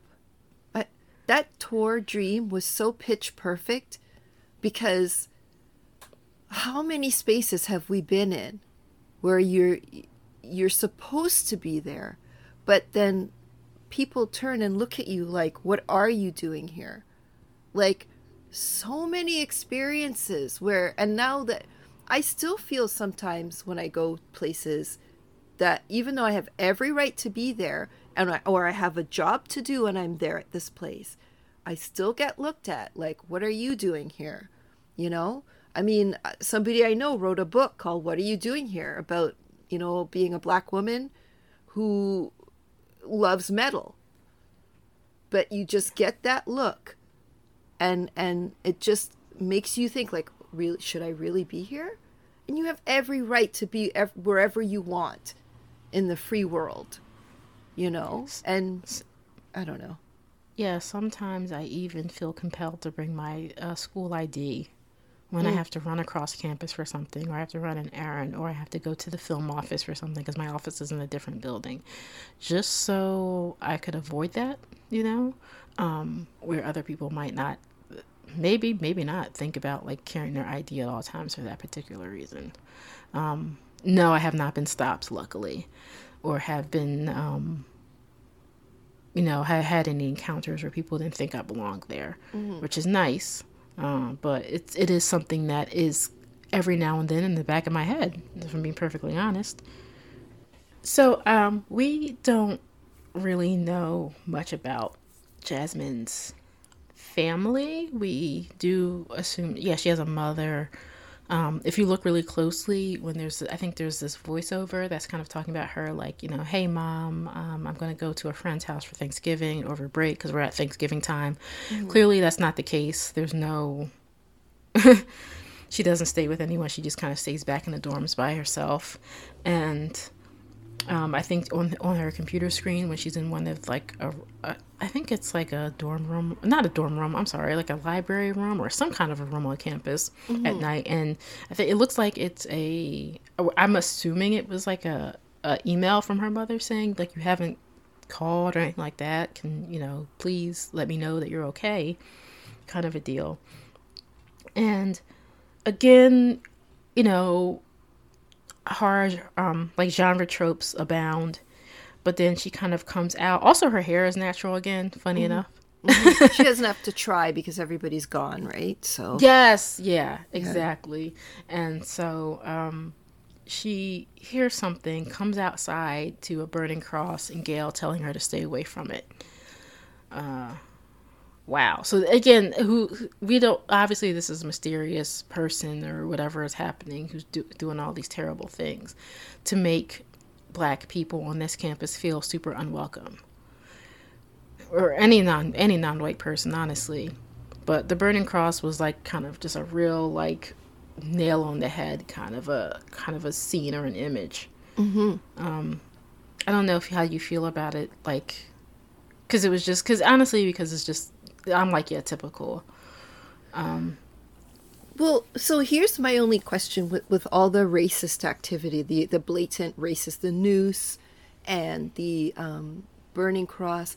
Like, that is a separate element. I feel like I was thinking about it. I'm like, is that supernatural? Is that a separate element? Is that just um, like uh, an unknown student behavior? I, I wasn't sure because that was obviously blatant and they knew that she was still there. They knew that Jasmine was still there after everybody left. So who did it, right? Like, yeah, because I don't, I don't think it's supernatural because Liv brings it up at her tenure review. Right. So then I guess it's whoever is there who is left at the school or knew that Jasmine was still there, or I guess maybe they didn't like the fact that their their master is a black woman, and then there's this other like oh my god and then there's another black professor there's too many blacks at this school. We must burn a cross immediately you know? So yeah i guess that's just another factor in in them trying to uh, you know stake a claim at this historically um white school. Yeah because like the next scene it, it goes it kind of like you get hit with this like intenseness. Mm-hmm. and then the next scene is like kind of like it's meant to be played as like a joke. Because because eh, you because we we're seeing everything that we've seen uh, happen at this school so far. And then all of a sudden boom you're hit with this promo video where all where all six of the non-white people on this campus are like, I am Ancaster. And you, you can't help but laugh. Like I would love to see this with a, with a with a group of people um in a theater for the first time seeing that scene because the because the, the the break the, the the tension breaker the laughing at the absurdity and the preposterousness of all of this is the funniest thing yeah. in the world again and, brilliant yeah yeah and it, it's so clownish because you're doing it once again. You're just you're just it's rinse recycle it's rinse repeat or whatever. It's just like you're just doing something. You're putting a band-aid over a bullet wound. Mm-hmm. and it's it's ridiculous. There's some kind of alliance or whatever. Like that's kind of i don't know. I, I i'm much more pessimistic than these initiatives that are developed. Because it doesn't it doesn't address the problem. It makes you appear to be something that you're really truly not. Mm-hmm. You're not ready to have those hard conversations and to really make change that don't involve creating initiatives or alliances. It's really about overhauling the, the entire institution. Mm-hmm. You, you can't, like, as you said, a band aid over a bullet hole. You can't, okay, well, I'm going to put like a black person in here. Well, there's no support. That's like almost, I mean, the black person is taking that position because they are capable but there also needs to be some sort of support within that system. Otherwise, it's not going to work. You're just stick like a parent. I've I don't know where I read or I saw a post or something about the diversity initiatives and people taking the job and then quitting later because they mm. don't have that support to get their job done to help pull in the inclusion and the diversity that these companies de- so desperately want all of a sudden you know? It's not easy. Yeah and it, that's it leads to the, the, the, next title card which is it's everywhere. Mm-hmm. and this is this is where we get that bathroom scene with um, jasmine and the, and the other black female student that we see in Gail's class earlier sasha kind of talking. And this and this is where and this is finally where jasmine goes it's been hard but I also think because she's seeing another black female peer that she's able to say that. I don't think she's able to say that to anyone else. No, even to like Gail. Like I don't know if she Right. would feel that comfortable saying that because Gail's in a position of power and Gail also told her to like not pursue you know her dispute. So I feel like Jasmine can't really trust she feels like she can't trust her, you know, because ugh, it's so intricate. Gail is trying to be in a position of power. She's trying to be a support. She wants to support this young black girl, but also she wants to support her friend Liv. So there's kind of this, this interest, like a conflict there. Whereas this, you know, Sasha is just like her fellow student. And Sasha, which I love, that Sasha is just so open to embrace Jasmine, not uh, physically, but also as another black student, another black girl, and just to tell her, hey, I'm here. Because, you know, sometimes there is that feeling when you're with, you're not sure if other black women are going to accept you, or because there's always this, well, I guess when I was younger, there was like this competition of being that black girl and uh, jockeying for whatever social position. So I just think it was so such a lovely moment where Sasha is like just no defenses. She's open and she just wants to be there for Jasmine, you know? Yeah, because they only let one, one they quote only let one of us in the door at a time. Mm-hmm. So there's only that one spot, so you're always competing for that one spot. Mm-hmm. That kind of idea, and yes, it's it's what I think it's what Jasmine needed. It it, it brought a. I'm glad that this dimension was brought to the film. It was necessary because we didn't.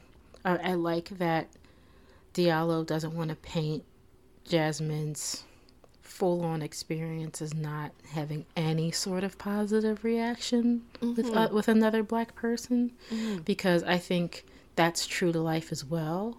Um, you're gonna have your good and your bad with everyone um, in different ways, and but it's also important to know that there's always going to be the um, other si- scenarios that are going to feel um, you're going to feel that support and that figurative and literal embrace from someone else who wants to help support you in any way, shape, form, or fashion, especially on the grounds um, of social acceptance.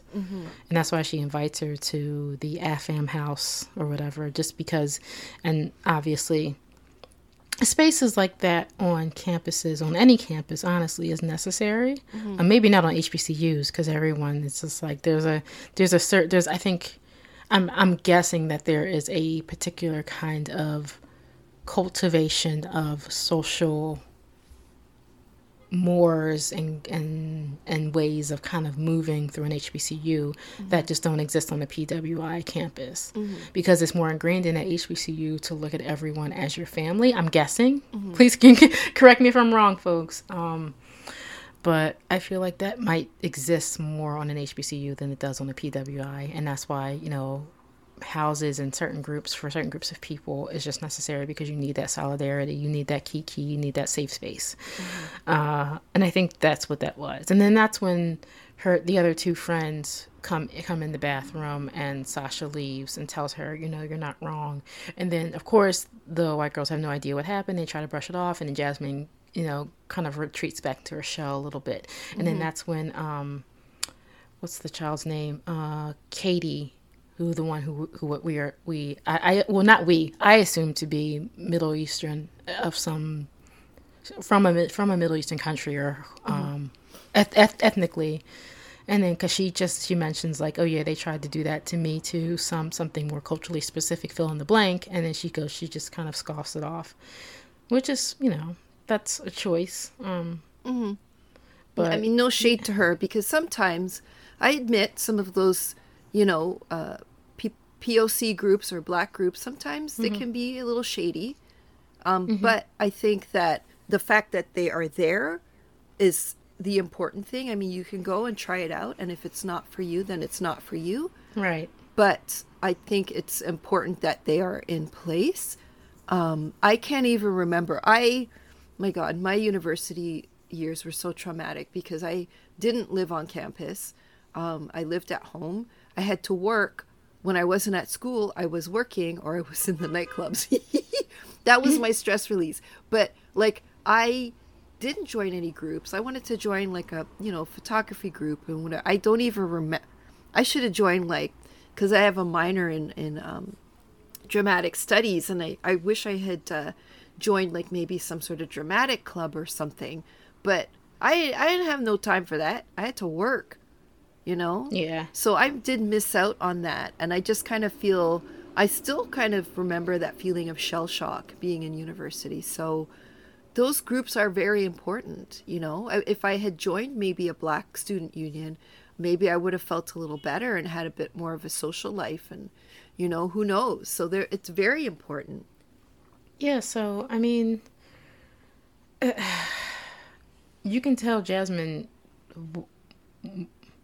I don't know, she she there's there's a conflict there cuz then the the camera carefully kind of looks from above on Jasmine kind of like folding the FM house flyer. She kind of like she folds it in a way she folds it carefully in a way where she's like, I'm considering this but not like not fully committed to it, which I think is eh, for someone like her in her situation is very fair, um, because again we eh, we are allowed to make these assumptions about her because we're not we're not given a whole lot of data, but you don't know. Um, but she's she's in a situation right now, um, circumstance eh, at that moment um, at at Ancaster specifically, where she feels like maybe she she needs that she needs that exhale with other people who are like her, who look like her on the basis of race. Like they you may not have the same interests you may not come from the different you may come from very different backgrounds but you do share that experience of misogynoir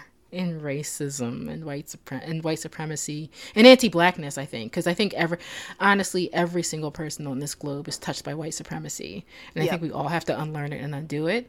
Um, but um, anti-blackness and things like that that's specific to black people obviously and experiencing that on, on certain levels um, well you know when the white girls go, come into the bathroom and mm-hmm. uh, sasha and jasmine are hugging and then the white girls are like oh whatever and it's just like you know when you're in the office and you're talking to another black person and you it's like you have to make well not that you have to but it's always that old thing where you white people are uncomfortable if two black people are talking you know like mm. i hmm. really got that vibe and then um, when sasha leaves uh, jasmine's almost like embarrassed that she yeah. got talk caught talking to another black person and oh that feeling i just yeah, it's I just felt for her so much for that. Like just oh my god, I just wanted to take Jasmine and say, "Oh my god, you little pumpkin, it's okay." But, you know,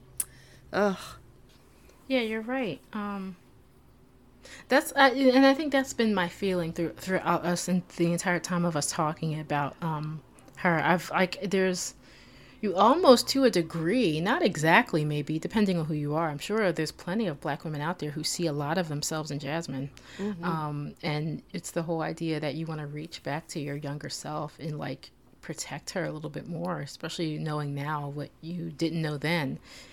And so I think a lot of that is happening with this um, particular film because uh, like the is the next scene is Rachel Dolezal's tenure review, um, where she gets to you know sit very strategically um, solo and have this circle of other of her of her white faculty peers, including um, one Gail Bishop, kind of sitting around in a semicircle and are kind of like you know uh, scrutinizing her and her accomplishments. Does she deserve tenure? And what I find interesting about this particular scene is when she's not being uh, commented or flattered for what she has done, mm-hmm. and they are getting critical about questioning whether she should get tenure, she deflects. Yes. And she goes on about like what's happening with Jasmine, and it's about this racist institution. I, I, I, don't take it away because I'm like, yeah she's like, maybe you should be paying attention to what's happening to this black student and all this racism on campus. And and it's like yeah but also like do you not care about your job and your tenure? You know? Like it really is a, a huge deflection. Um she she makes her ten yeah i'm sorry. No go ahead. She makes she makes her tenure or lack of maybe not maybe not getting it about about her being black wink wink and mm-hmm. that's the, a bigger problem of the institution of itself and everything that's happening with black this black student or whatever I, I'm I'm sorry I, I my brain is like having a hard like not having a hard time with this because it's it's very complex because mm. she's not wrong but also she's not right yeah, I was just going to say she's not wrong, but it's just the wrong situation to be bringing it up. you know, to it's like like to as a defense as to why she doesn't have, you know, some of the requirements for the job she's applying for basically. So, it's like being in a job interview and going, "Well, you know, I mean, there's a war going on. you can't really deflect that, you know, or like the systemic racism. It's like, yes, that is true but for this particular situation, we need to kind of focus on that just in this moment. So so I think two things are happening here. I think that yeah, she's a black woman wink wink that has not she hasn't overproduced like Gail. So she hasn't met the over requirements for tenure. That's one. And then two, she's invoking Jasmine, but she doesn't care about Jasmine. Mm-mm she's making Jasmine a crusade for her own benefit. Because mm-hmm. if you you and you and she's proven to herself that she doesn't care about Jasmine because she chose to inject what she thinks a black girl is or should be or was or upon her when they had that interaction about her grade for that paper. So she doesn't she doesn't even know who she because Jasmine I think Jasmine even says it like you don't even know who I am. And she doesn't. No. Because she she's not she's not had an experience being an authentic black woman. See, she's taking cues from things that she's learned and picked up, right? And again, everything everything's starting to ramp up now. Uh it's Gail at home and I think she's actually clean like she when she's in her house like cleaning like you know just doing some maintenance and she's cleaning up places and I think she's actually cleaning up a stain that won't go away. Interesting. Um, idea that again visually telling us that there's a stain on this floor that won't go away. No matter how much Gail cleans it up it's still the stain won't leave. And then there's more beckoning of that servants quarters. I hate to say that. That's so old timey when I say it like that mm-hmm. but maybe that's what it's called. That's what like it's the called servant, yeah. Yeah the servants quarters and she it is it, it she's beckoned back upstairs because she keeps hearing things and seeing things and she goes in and it's real. The supernatural stuff is really at is is, is, is at a crescendo, and then she sees like and she visually sees this um, black woman who was a servant in this house from the past. Like they, she sees her, and she and again, it's the the I think the woman is like cower, cowering and crying in a corner. Mm-hmm. Just that she's just she's she's trying to she's a, trying to she's evoking this emotion from the audience and specifically from Gail. There's a there's a pain, there's a sorrow, there's a mournfulness there. Even when she you know she's seeing these black servants in, in pictures, she just saw one this apparition of sorts. She's noticing this stuff, even more so. Oh, it's just like it's it's basically a sign like there are signs and they're they're trying to get her attention and she's just not she's just trying to stick it out you know like she's done most of her life just to get to where she is. And she's you know and, and to an extent yeah i get that. Like you don't want to be scared off. This is where you you you got the job and you're going to stick it out. But there's I, I think like there's only so far you can take it before you're like okay, there's a ghost, and you know, like that's actually kind of I'm seeing this, you know, all that you know. It's it's that scene that kind of like prepares us because we're all kind of like a little on edge, is when um Jasmine is kind of like she feels like she's being chased by the witch, and of course we see certain like especially when she's on out in the quad, and we see like this figure in this like black cloak or whatever, and she feels like she's being chased by something or someone. She goes to um, Gail's door first, and she tries to get her attention, and nothing, and, she, and no one's answering the door. And then she gets, she feels like she gets chased all the way up to her dorm room, and she tries to escape, and then she accidentally kind of falls out of the window, or she's trying to like gain her footing on the roof, and just kind of falls. And when I first saw that, I'm like, oh my god, is she dead? I wasn't sure. Mm-hmm. I was I was very relieved with the next scene. Well, I was like, she's at the library at 3 a.m. First of all, I I'd never been that late at school, but I guess it happens. But yeah, especially uh, if you live on campus. Yeah, so that was first of all, I was like, "What the hell, kid?" Um, and yeah, and then being chased like that was a was really great. Like that was a great sequence yeah, I just thought it was a really great um, horror moment. Um, and when she wakes up in the hospital and Gail is there with her, I thought that was really lovely too. Like it was just sweet, you know, because um, they're alone there and during Thanksgiving. Because Liv is gone. She went to mm-hmm. visit friends in New York. Because like she actually had an encounter with Jasmine, and she's like, "Oh, there's no hard feelings," and you know she's and ironically she's doing like a chalk drawing on the sidewalk about diversity inclusion. Oh so funny.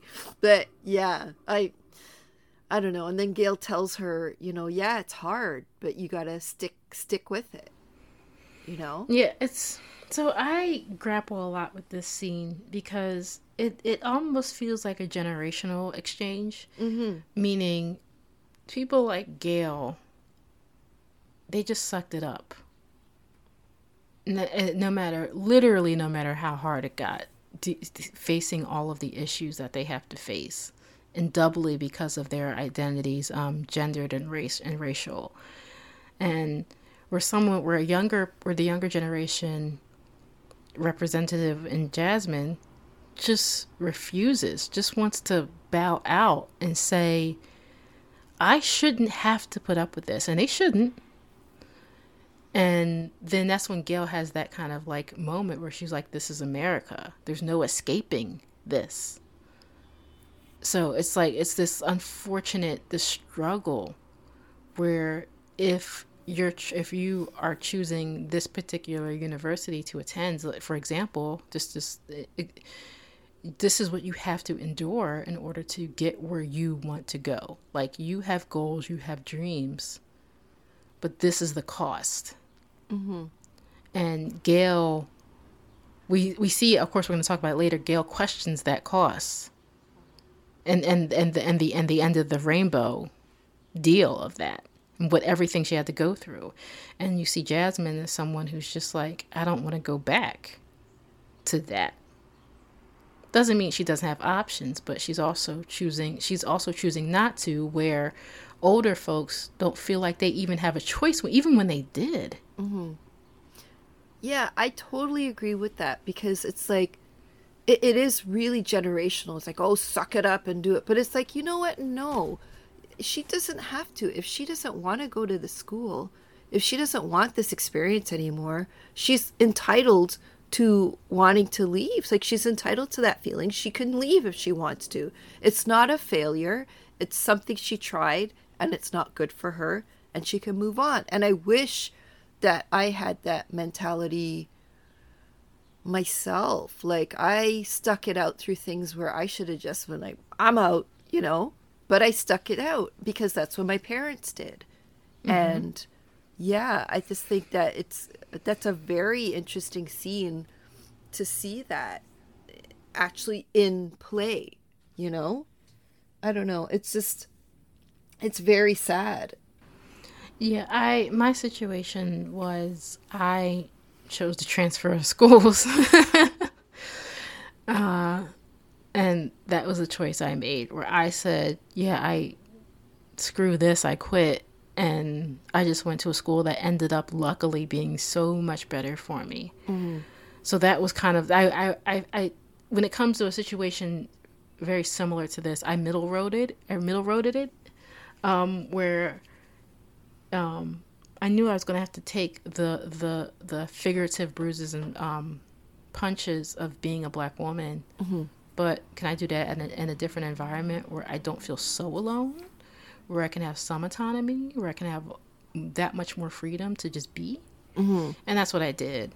Um, so it's it's all about kind of like fi- like you know if you have options, use them and it, that's a whole other complicated layer but like that's the thing like you know again gail's doing that other thing that she is going to possibly regret a little bit later where she's pushing jasmine to do something she doesn't want to do mm-hmm. and i think one of the last straws for jasmine maybe. Again this is another creepy genre trope that diallo is playing with.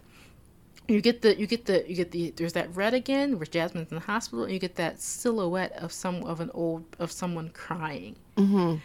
and you don't and I almost because when I first saw it I was like I don't even know if that's a real person. Is that a real person or a ghost? I wasn't sure because they do that crying that weeping thing and then they do that thing where they stop and then it like slowly turns where that person looks like it's looking at you through the silhouette and you're like oh shit like mm-hmm. that's so creepy. I hate when I hate that kind of stuff, man. Um, but then it actually again it ends up actually being a person. It actually being, I guess, America in a sense, right? Mm-hmm. Because this person, it looks like I think that person has kind of Alzheimer's or something, where this older woman, white woman, doesn't know where she is, and then she sees Jasmine and probably sees again a servant that served her 20 30 years ago. I don't know. Like you know what i mean? Mm-hmm. like you know telling her to get her black hands off of her. Like you know we all know that's what the, what that's code for.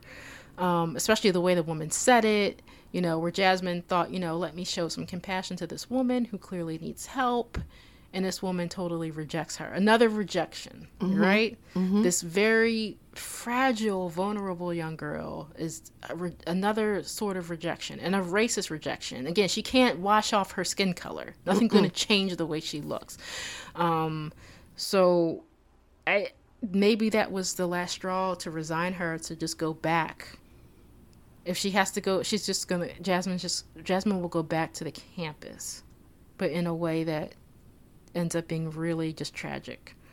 Well, and I really liked how she played with that nightmare hallway sequence with the that figure in the cloak and kind yeah. of that that was so creepy and so fantastic um, to to convey that racist systemic monster that basically she can't even avoid in the hospital from a, an absolute stranger you know who she's as you're saying she's trying to comfort.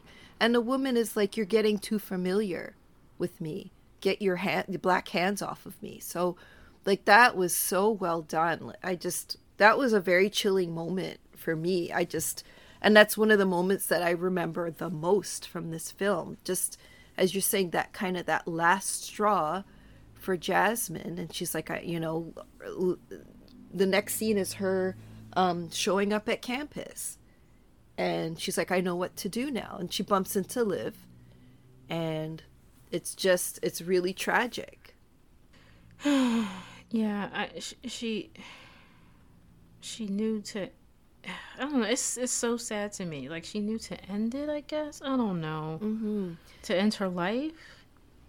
And I want to know what that primal scream tradition is.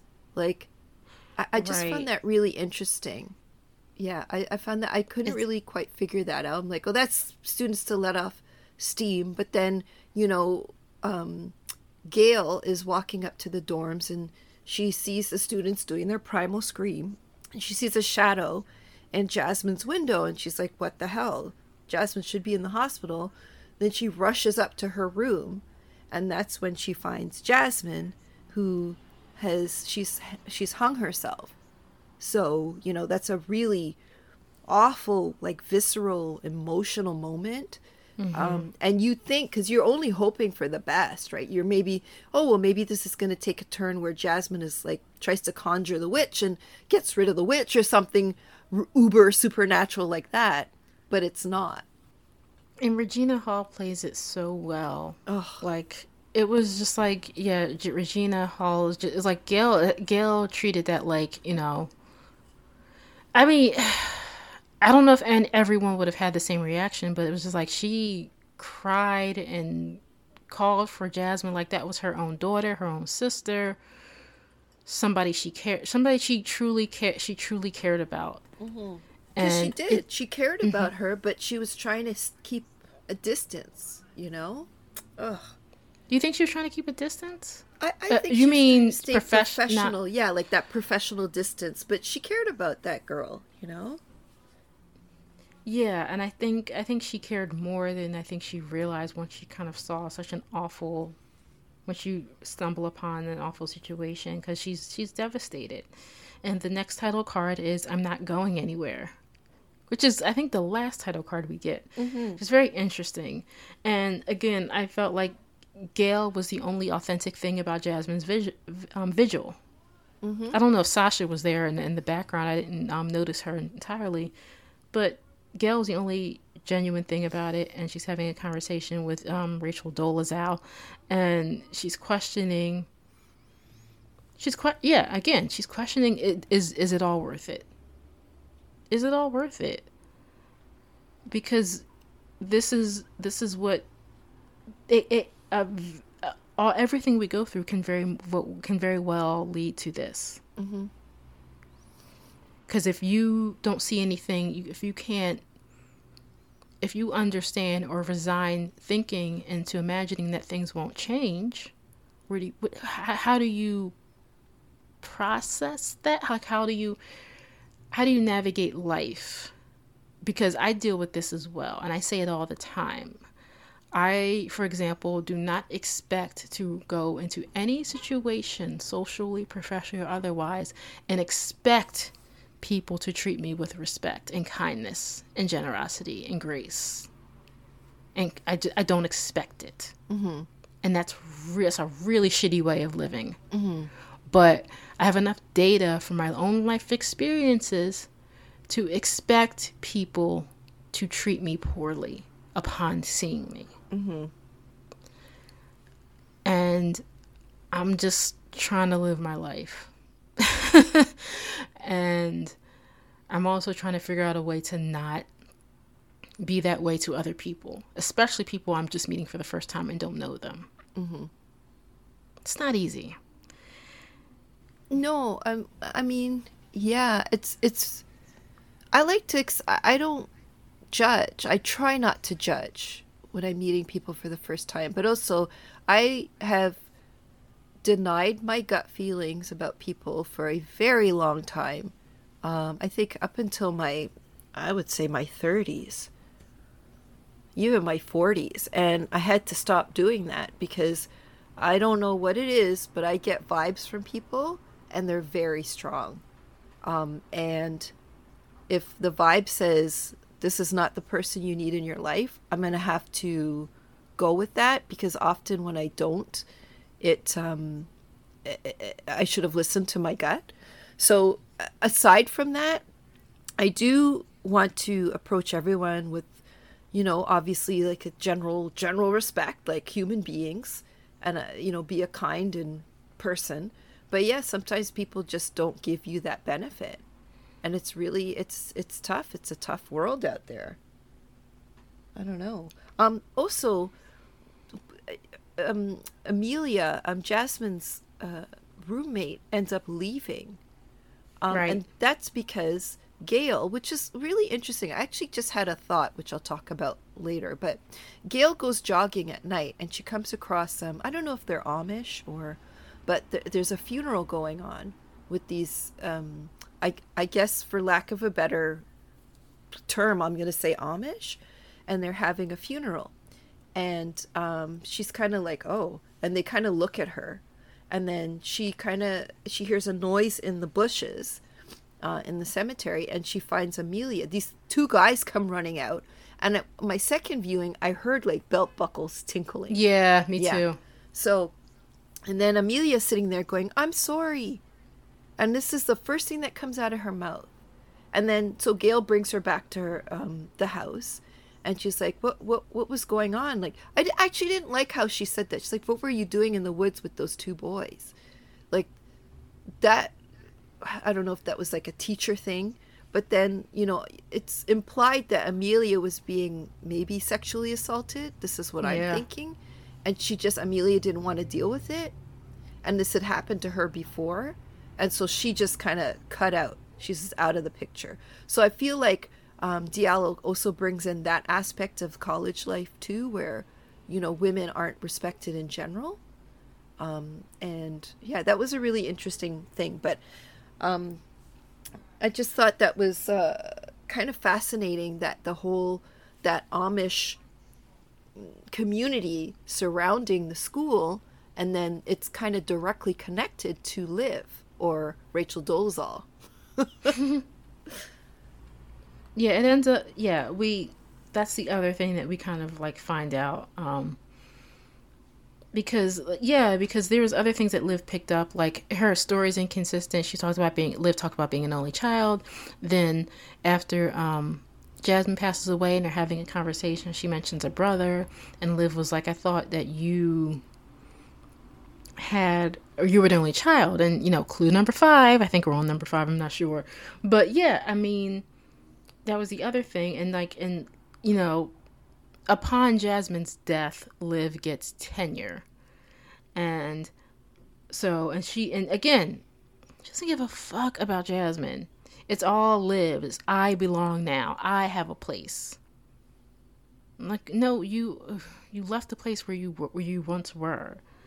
And you know she, because she, you know, and her saying that was really odd to me too, because I'm just like, um, Miss Pro Black is so interested in belonging to this institution and how it's been ran and how it treats its black students or non-white students. And you feel like you belong here and this is your place. I find that very interesting. Mm-hmm. Exactly. All of a sudden it's like oh i'm here now. This is this is for me when she kind of shit on it as an institution so mm-hmm. yes you know you could see where her motivation lies but then also gail keeps getting a phone call at her house and it's this woman and she keeps saying i need to talk to you about my daughter elizabeth and gail's like uh, you got the wrong number you need to call the registrar and finally gail talks to her and it turns out that this woman is from that amish community and she is liv's mother and this woman is white and she says that liv is not black she's not biracial and yeah I... go ahead i I real quick because I find it. I wanted to say that. I just wanted to say the sidebar mm-hmm. before we move forward because I'm with you on that.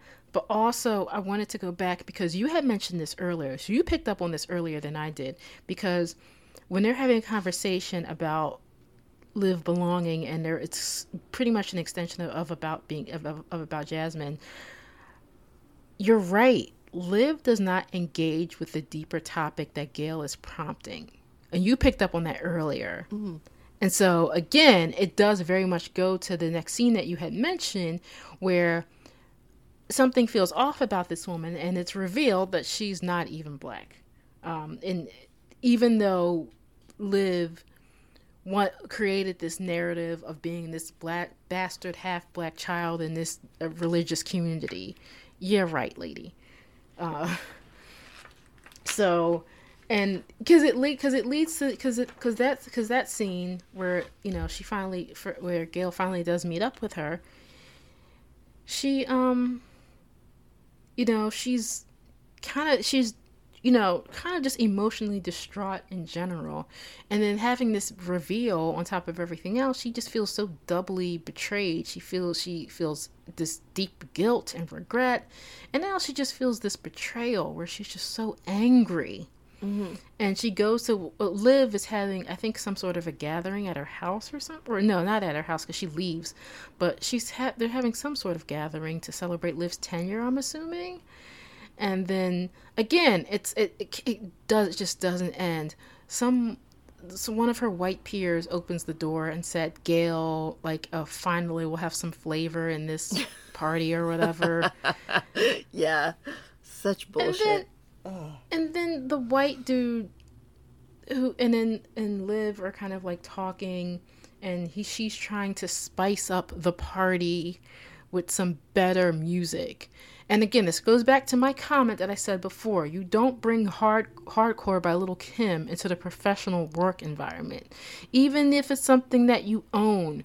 You just don't there are a time and a place for everything. And it's definitely not in a professional work environment. Mm-mm. Now apparently because I'm old, um, the kids on the internet tells me that um, Liv had actually chose a track by City Girls that I only vaguely know about because of the Breakfast Club. Mm-hmm. Uh, so that's what that was. And then, of course, the white guy is taken aback by it because it's nigga bitch shit that all this and then the song or whatever.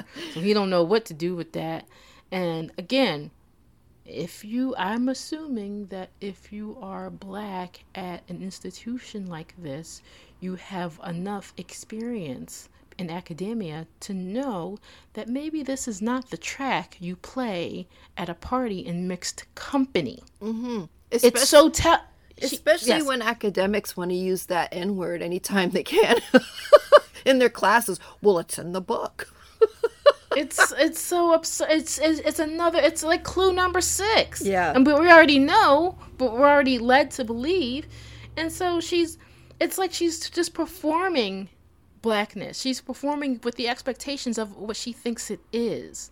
And think that and think that's okay because oh these white folks have already given me tenure so I can just perform even more for them perform to their expectations as well and, uh, just as much as of, of mine mm-hmm. and so Gail Carls calls her out she has she has no she she doesn't want to play in these reindeer games at all obviously and Gail just Gail has finally has that moment where she just where the where the she there's a proverbial record scratch and everyone stops and looks on at this hysterical black woman having a moment.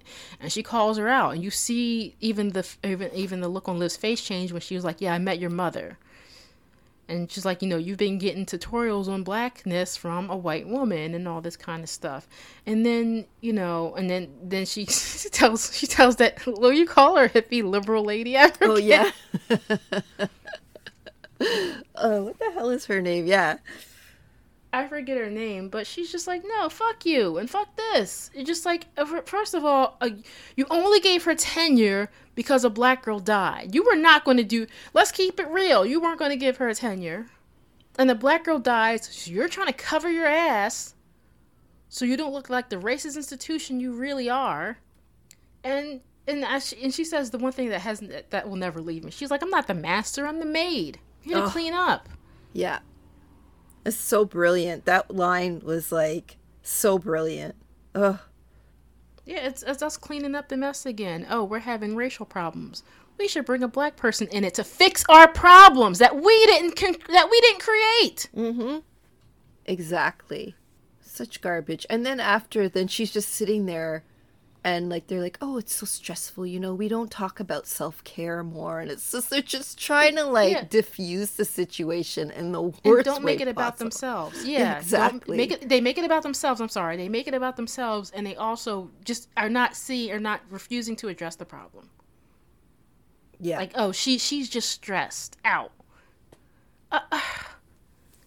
and then um what was really brilliant too is um you know, uh, Gail is looking around the room and she sees these old timey pictures and like the three guys playing cards, same as the old timey picture of three men playing cards, like in, I don't know, 1800s or whatever. And then, you know, seeing, um, uh, what was his name? The, that guy that, um, oh, what was his name?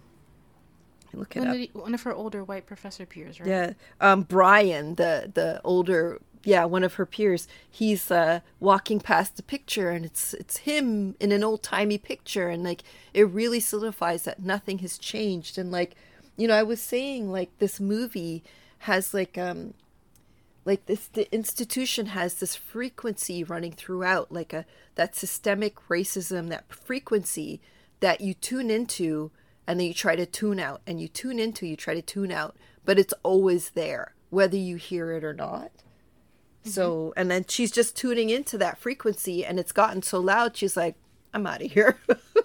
Yeah, she um, cause yeah, in the house she's seeing like, think I think it was also alluding to like her her seeing the ghosts, the past. They're just like Mm-hmm. they're they're walking they're walking amongst this um this social space and setting a crowd. Yes. and then you you of course you see that the, yeah the old timey picture. So I'm like, oh, that person is not is an echo of the past, still very present and mm-hmm. very ominous. Mm-hmm. And that's why they look at her because they know that she notices it mm-hmm. when no one else is noticing because they're, they're they're they're not they're talking about other things and she's just not and she yeah Gail has completely tuned out. She once she she walked into that situation and she had she made her decision there.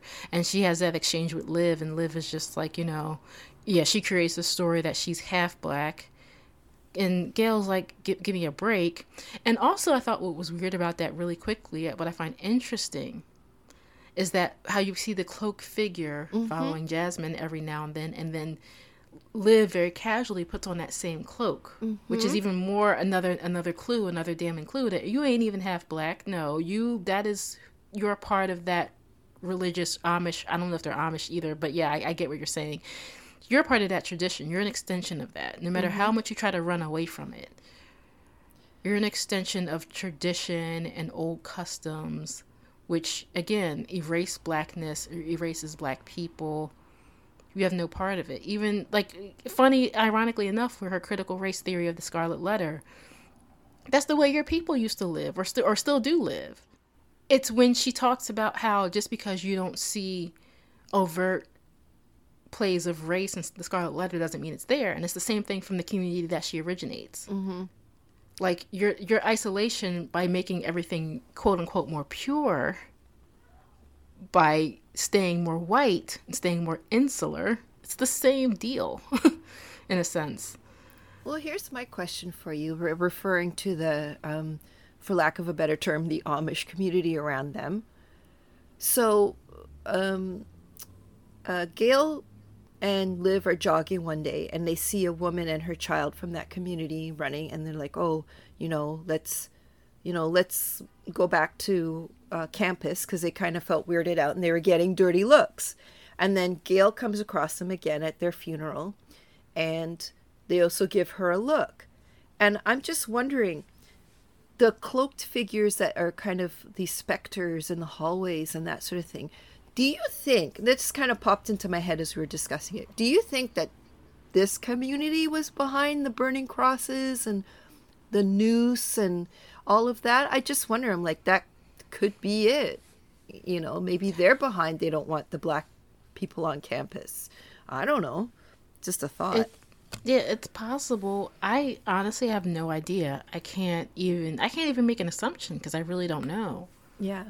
And maybe I'm making that assumption on is that like their, you know, rejection of anything non-white is more quiet mm-hmm. where they're just like, listen, we're not we're not about aggression in any way shape form or fashion. We're pacifists. Mm-hmm. And we would rather kind of stay they're more about staying more insular mm-hmm. than being diluted by again those those kind of overt forms of white supremacy and racism. Mm-hmm. And and definitely not not interested in inflicting any sort any any sort of violence upon anyone else. Mm-hmm. So i don't know if they were a part of that. Yeah, I just cause kind of popped in my head like, are they that kind of like that? Maybe there was. uh, I mean, I'm just projecting my own thoughts. Like, oh, maybe there was a fanatic amongst them. I don't know. Was it Liv's mom? But she can't carry two huge pieces of timber put up across, you know. But yeah, I don't know. It's just, uh, ugh. Oh, do you want to talk about the the final moments? Oh, yeah. I mean, even God, I again because I think Gail also makes it again. She says that thing about like, you know, because yeah, because when the old white dude professor he says, "I'm not going anywhere," so he says the quote from the title card, mm-hmm. and then I think Gail disassociatively comments kind of re- call, call, responds to that statement and says, "And nothing will ever change." To an extent, she says something like that. Um, and then you know that's when she's just she, she's she's she she leaves. it, it, it, and you're right it doesn't end she says that and sure enough and i think she just she doesn't even blink anymore she doesn't feel like things can change or things or she doesn't feel like trying any longer. Because mm-hmm. when the campus security because i think they said i think on the, on his uh, radio said something about a suspicious female or something like yeah. that. Yeah suspicious female on campus. Um okay. You know and he asks for her id she doesn't she doesn't she doesn't even bother. She's just like i, I don't work here anymore. Mm-hmm. i was just leaving. And she leaves and she walks away. He does i'm glad he doesn't like watch her walk away really. He just kind of like takes a beat and then just kind of goes on his way because she's going another direction. But what's interesting about that scene as well is that two students like that you don't that we don't see their faces she, they say dr bishop dr bishop. Like you know no yeah I, I i i i like that kind of scene. Um and then and then that that's that that's it. That's the movie. I mean uh diallo sends us off with uh the i think it's a uh, been told it's a bob dylan cover by nina simone called i shall be released. Oh okay. I i didn't even know. so that's the song. Um let me let me read let me see. So the lyrics some of the lyrics are they say everything can be replaced. They say every distance is not near so i remember every face of every man who put me here. I see my light come shining from the west down to the east.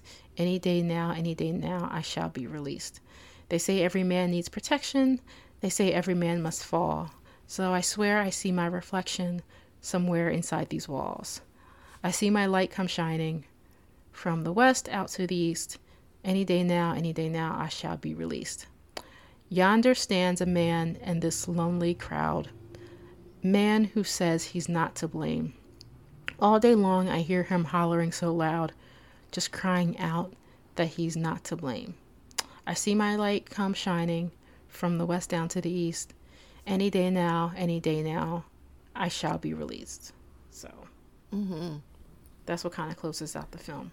Well, and did you notice that final scene as she's walking off campus? All the workers, if I'm not mistaken, on the grounds are black.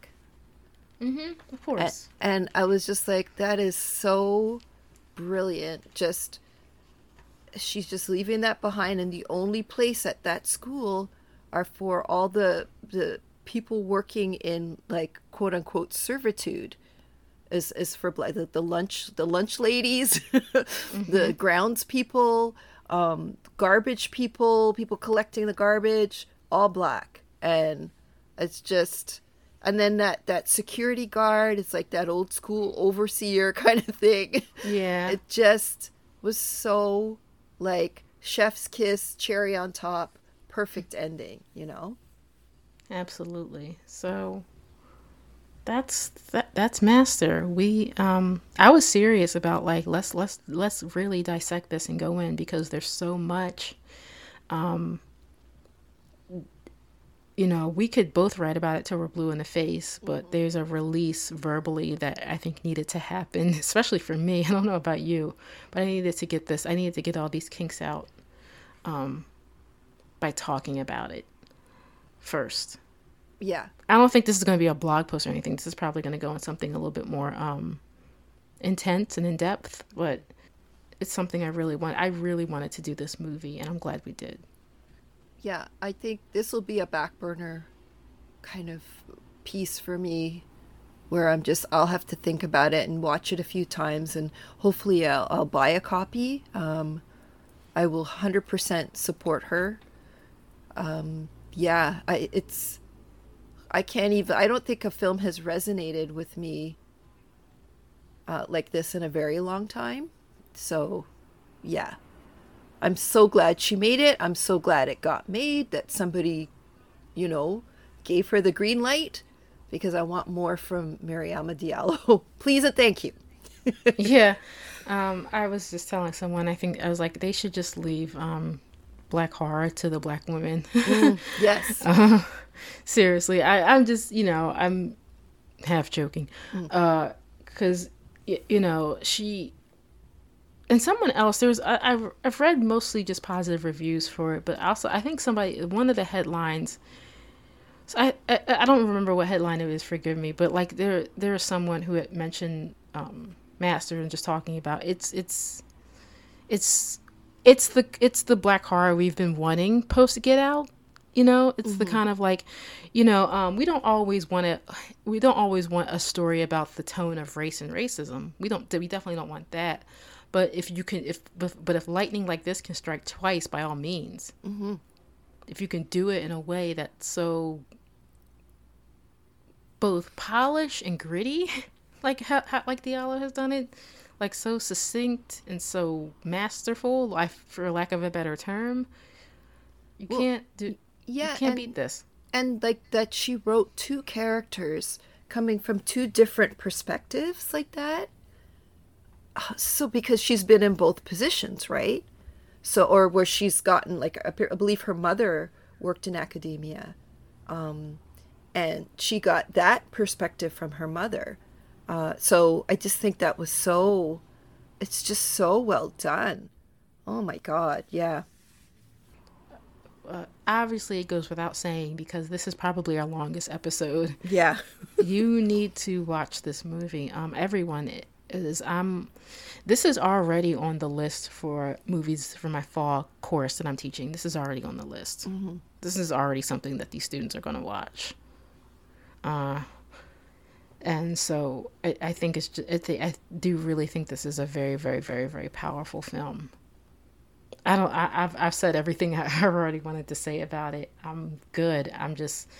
I'm happy we got we got that out. Mm-hmm. Um, and I just want to encourage everyone to just, you know, this is probably going to be your one of your one of your most memorable movies that you've probably have ever seen but definitely of this year. Mm-hmm. Yeah, I agree. Uh, Diallo captures the horrors of academia for black women so well. Um, yeah, I think that's all I've got to say about it, too. Yeah. Well, um, Graveyard Shift Sisters has a new Twitter account. If you're interested. if you, you know, if you are a fan of the brand, of what it's been doing for the past what seven eight years now? Eight? I don't know remember. Maybe eight. But uh, the twitter handle for that is um, at uh, gryd shft sisters. So um, go out and support if you're so inclined uh, new blog and everything new new completely just got a whole new makeover new logo everything it's pretty fantastic yes, definitely follow the new um, Twitter account for Graveyard Shift. It's no, I love it. I love the new look. It's it's fantastic. So people need to follow it. And I'm at VFD Pixie, and uh, I'll be doing a few things. So um, if you want to see what's happening, uh, just follow my account. I'm not really on Twitter that much anymore because it is, as the British say, it does me in. I can't take it a lot of the time, so usually I just post about stuff I'm doing or stuff that's going on or other people are doing. So, yeah, um, yeah. So find me there. Oh, so I wanted to shout out to um, uh, the person that did our theme song, Razak El Toro. He's got a, a new album out. I believe it's like an EP. So I'll put a link there. So if you want to check it out, um, it's really cool electronic, like Afrobeat stuff. It's really good. Um, I'm very happy for him. So yeah, uh, check that out. Yeah, that sounds dope. By all means. Alrighty. Uh, until until next time. Uh, Wish everyone a peace and serenity and joy wherever you can get it in a safe and fun fashion. That's silly, but y'all know what I mean. no, it's not silly, and I second that. And, you know, I know there's a lot of crazy stuff going on in the world right now. So, you know, sending out good vibes to everybody. And yeah, stay safe. Bye. Bye. Thank you.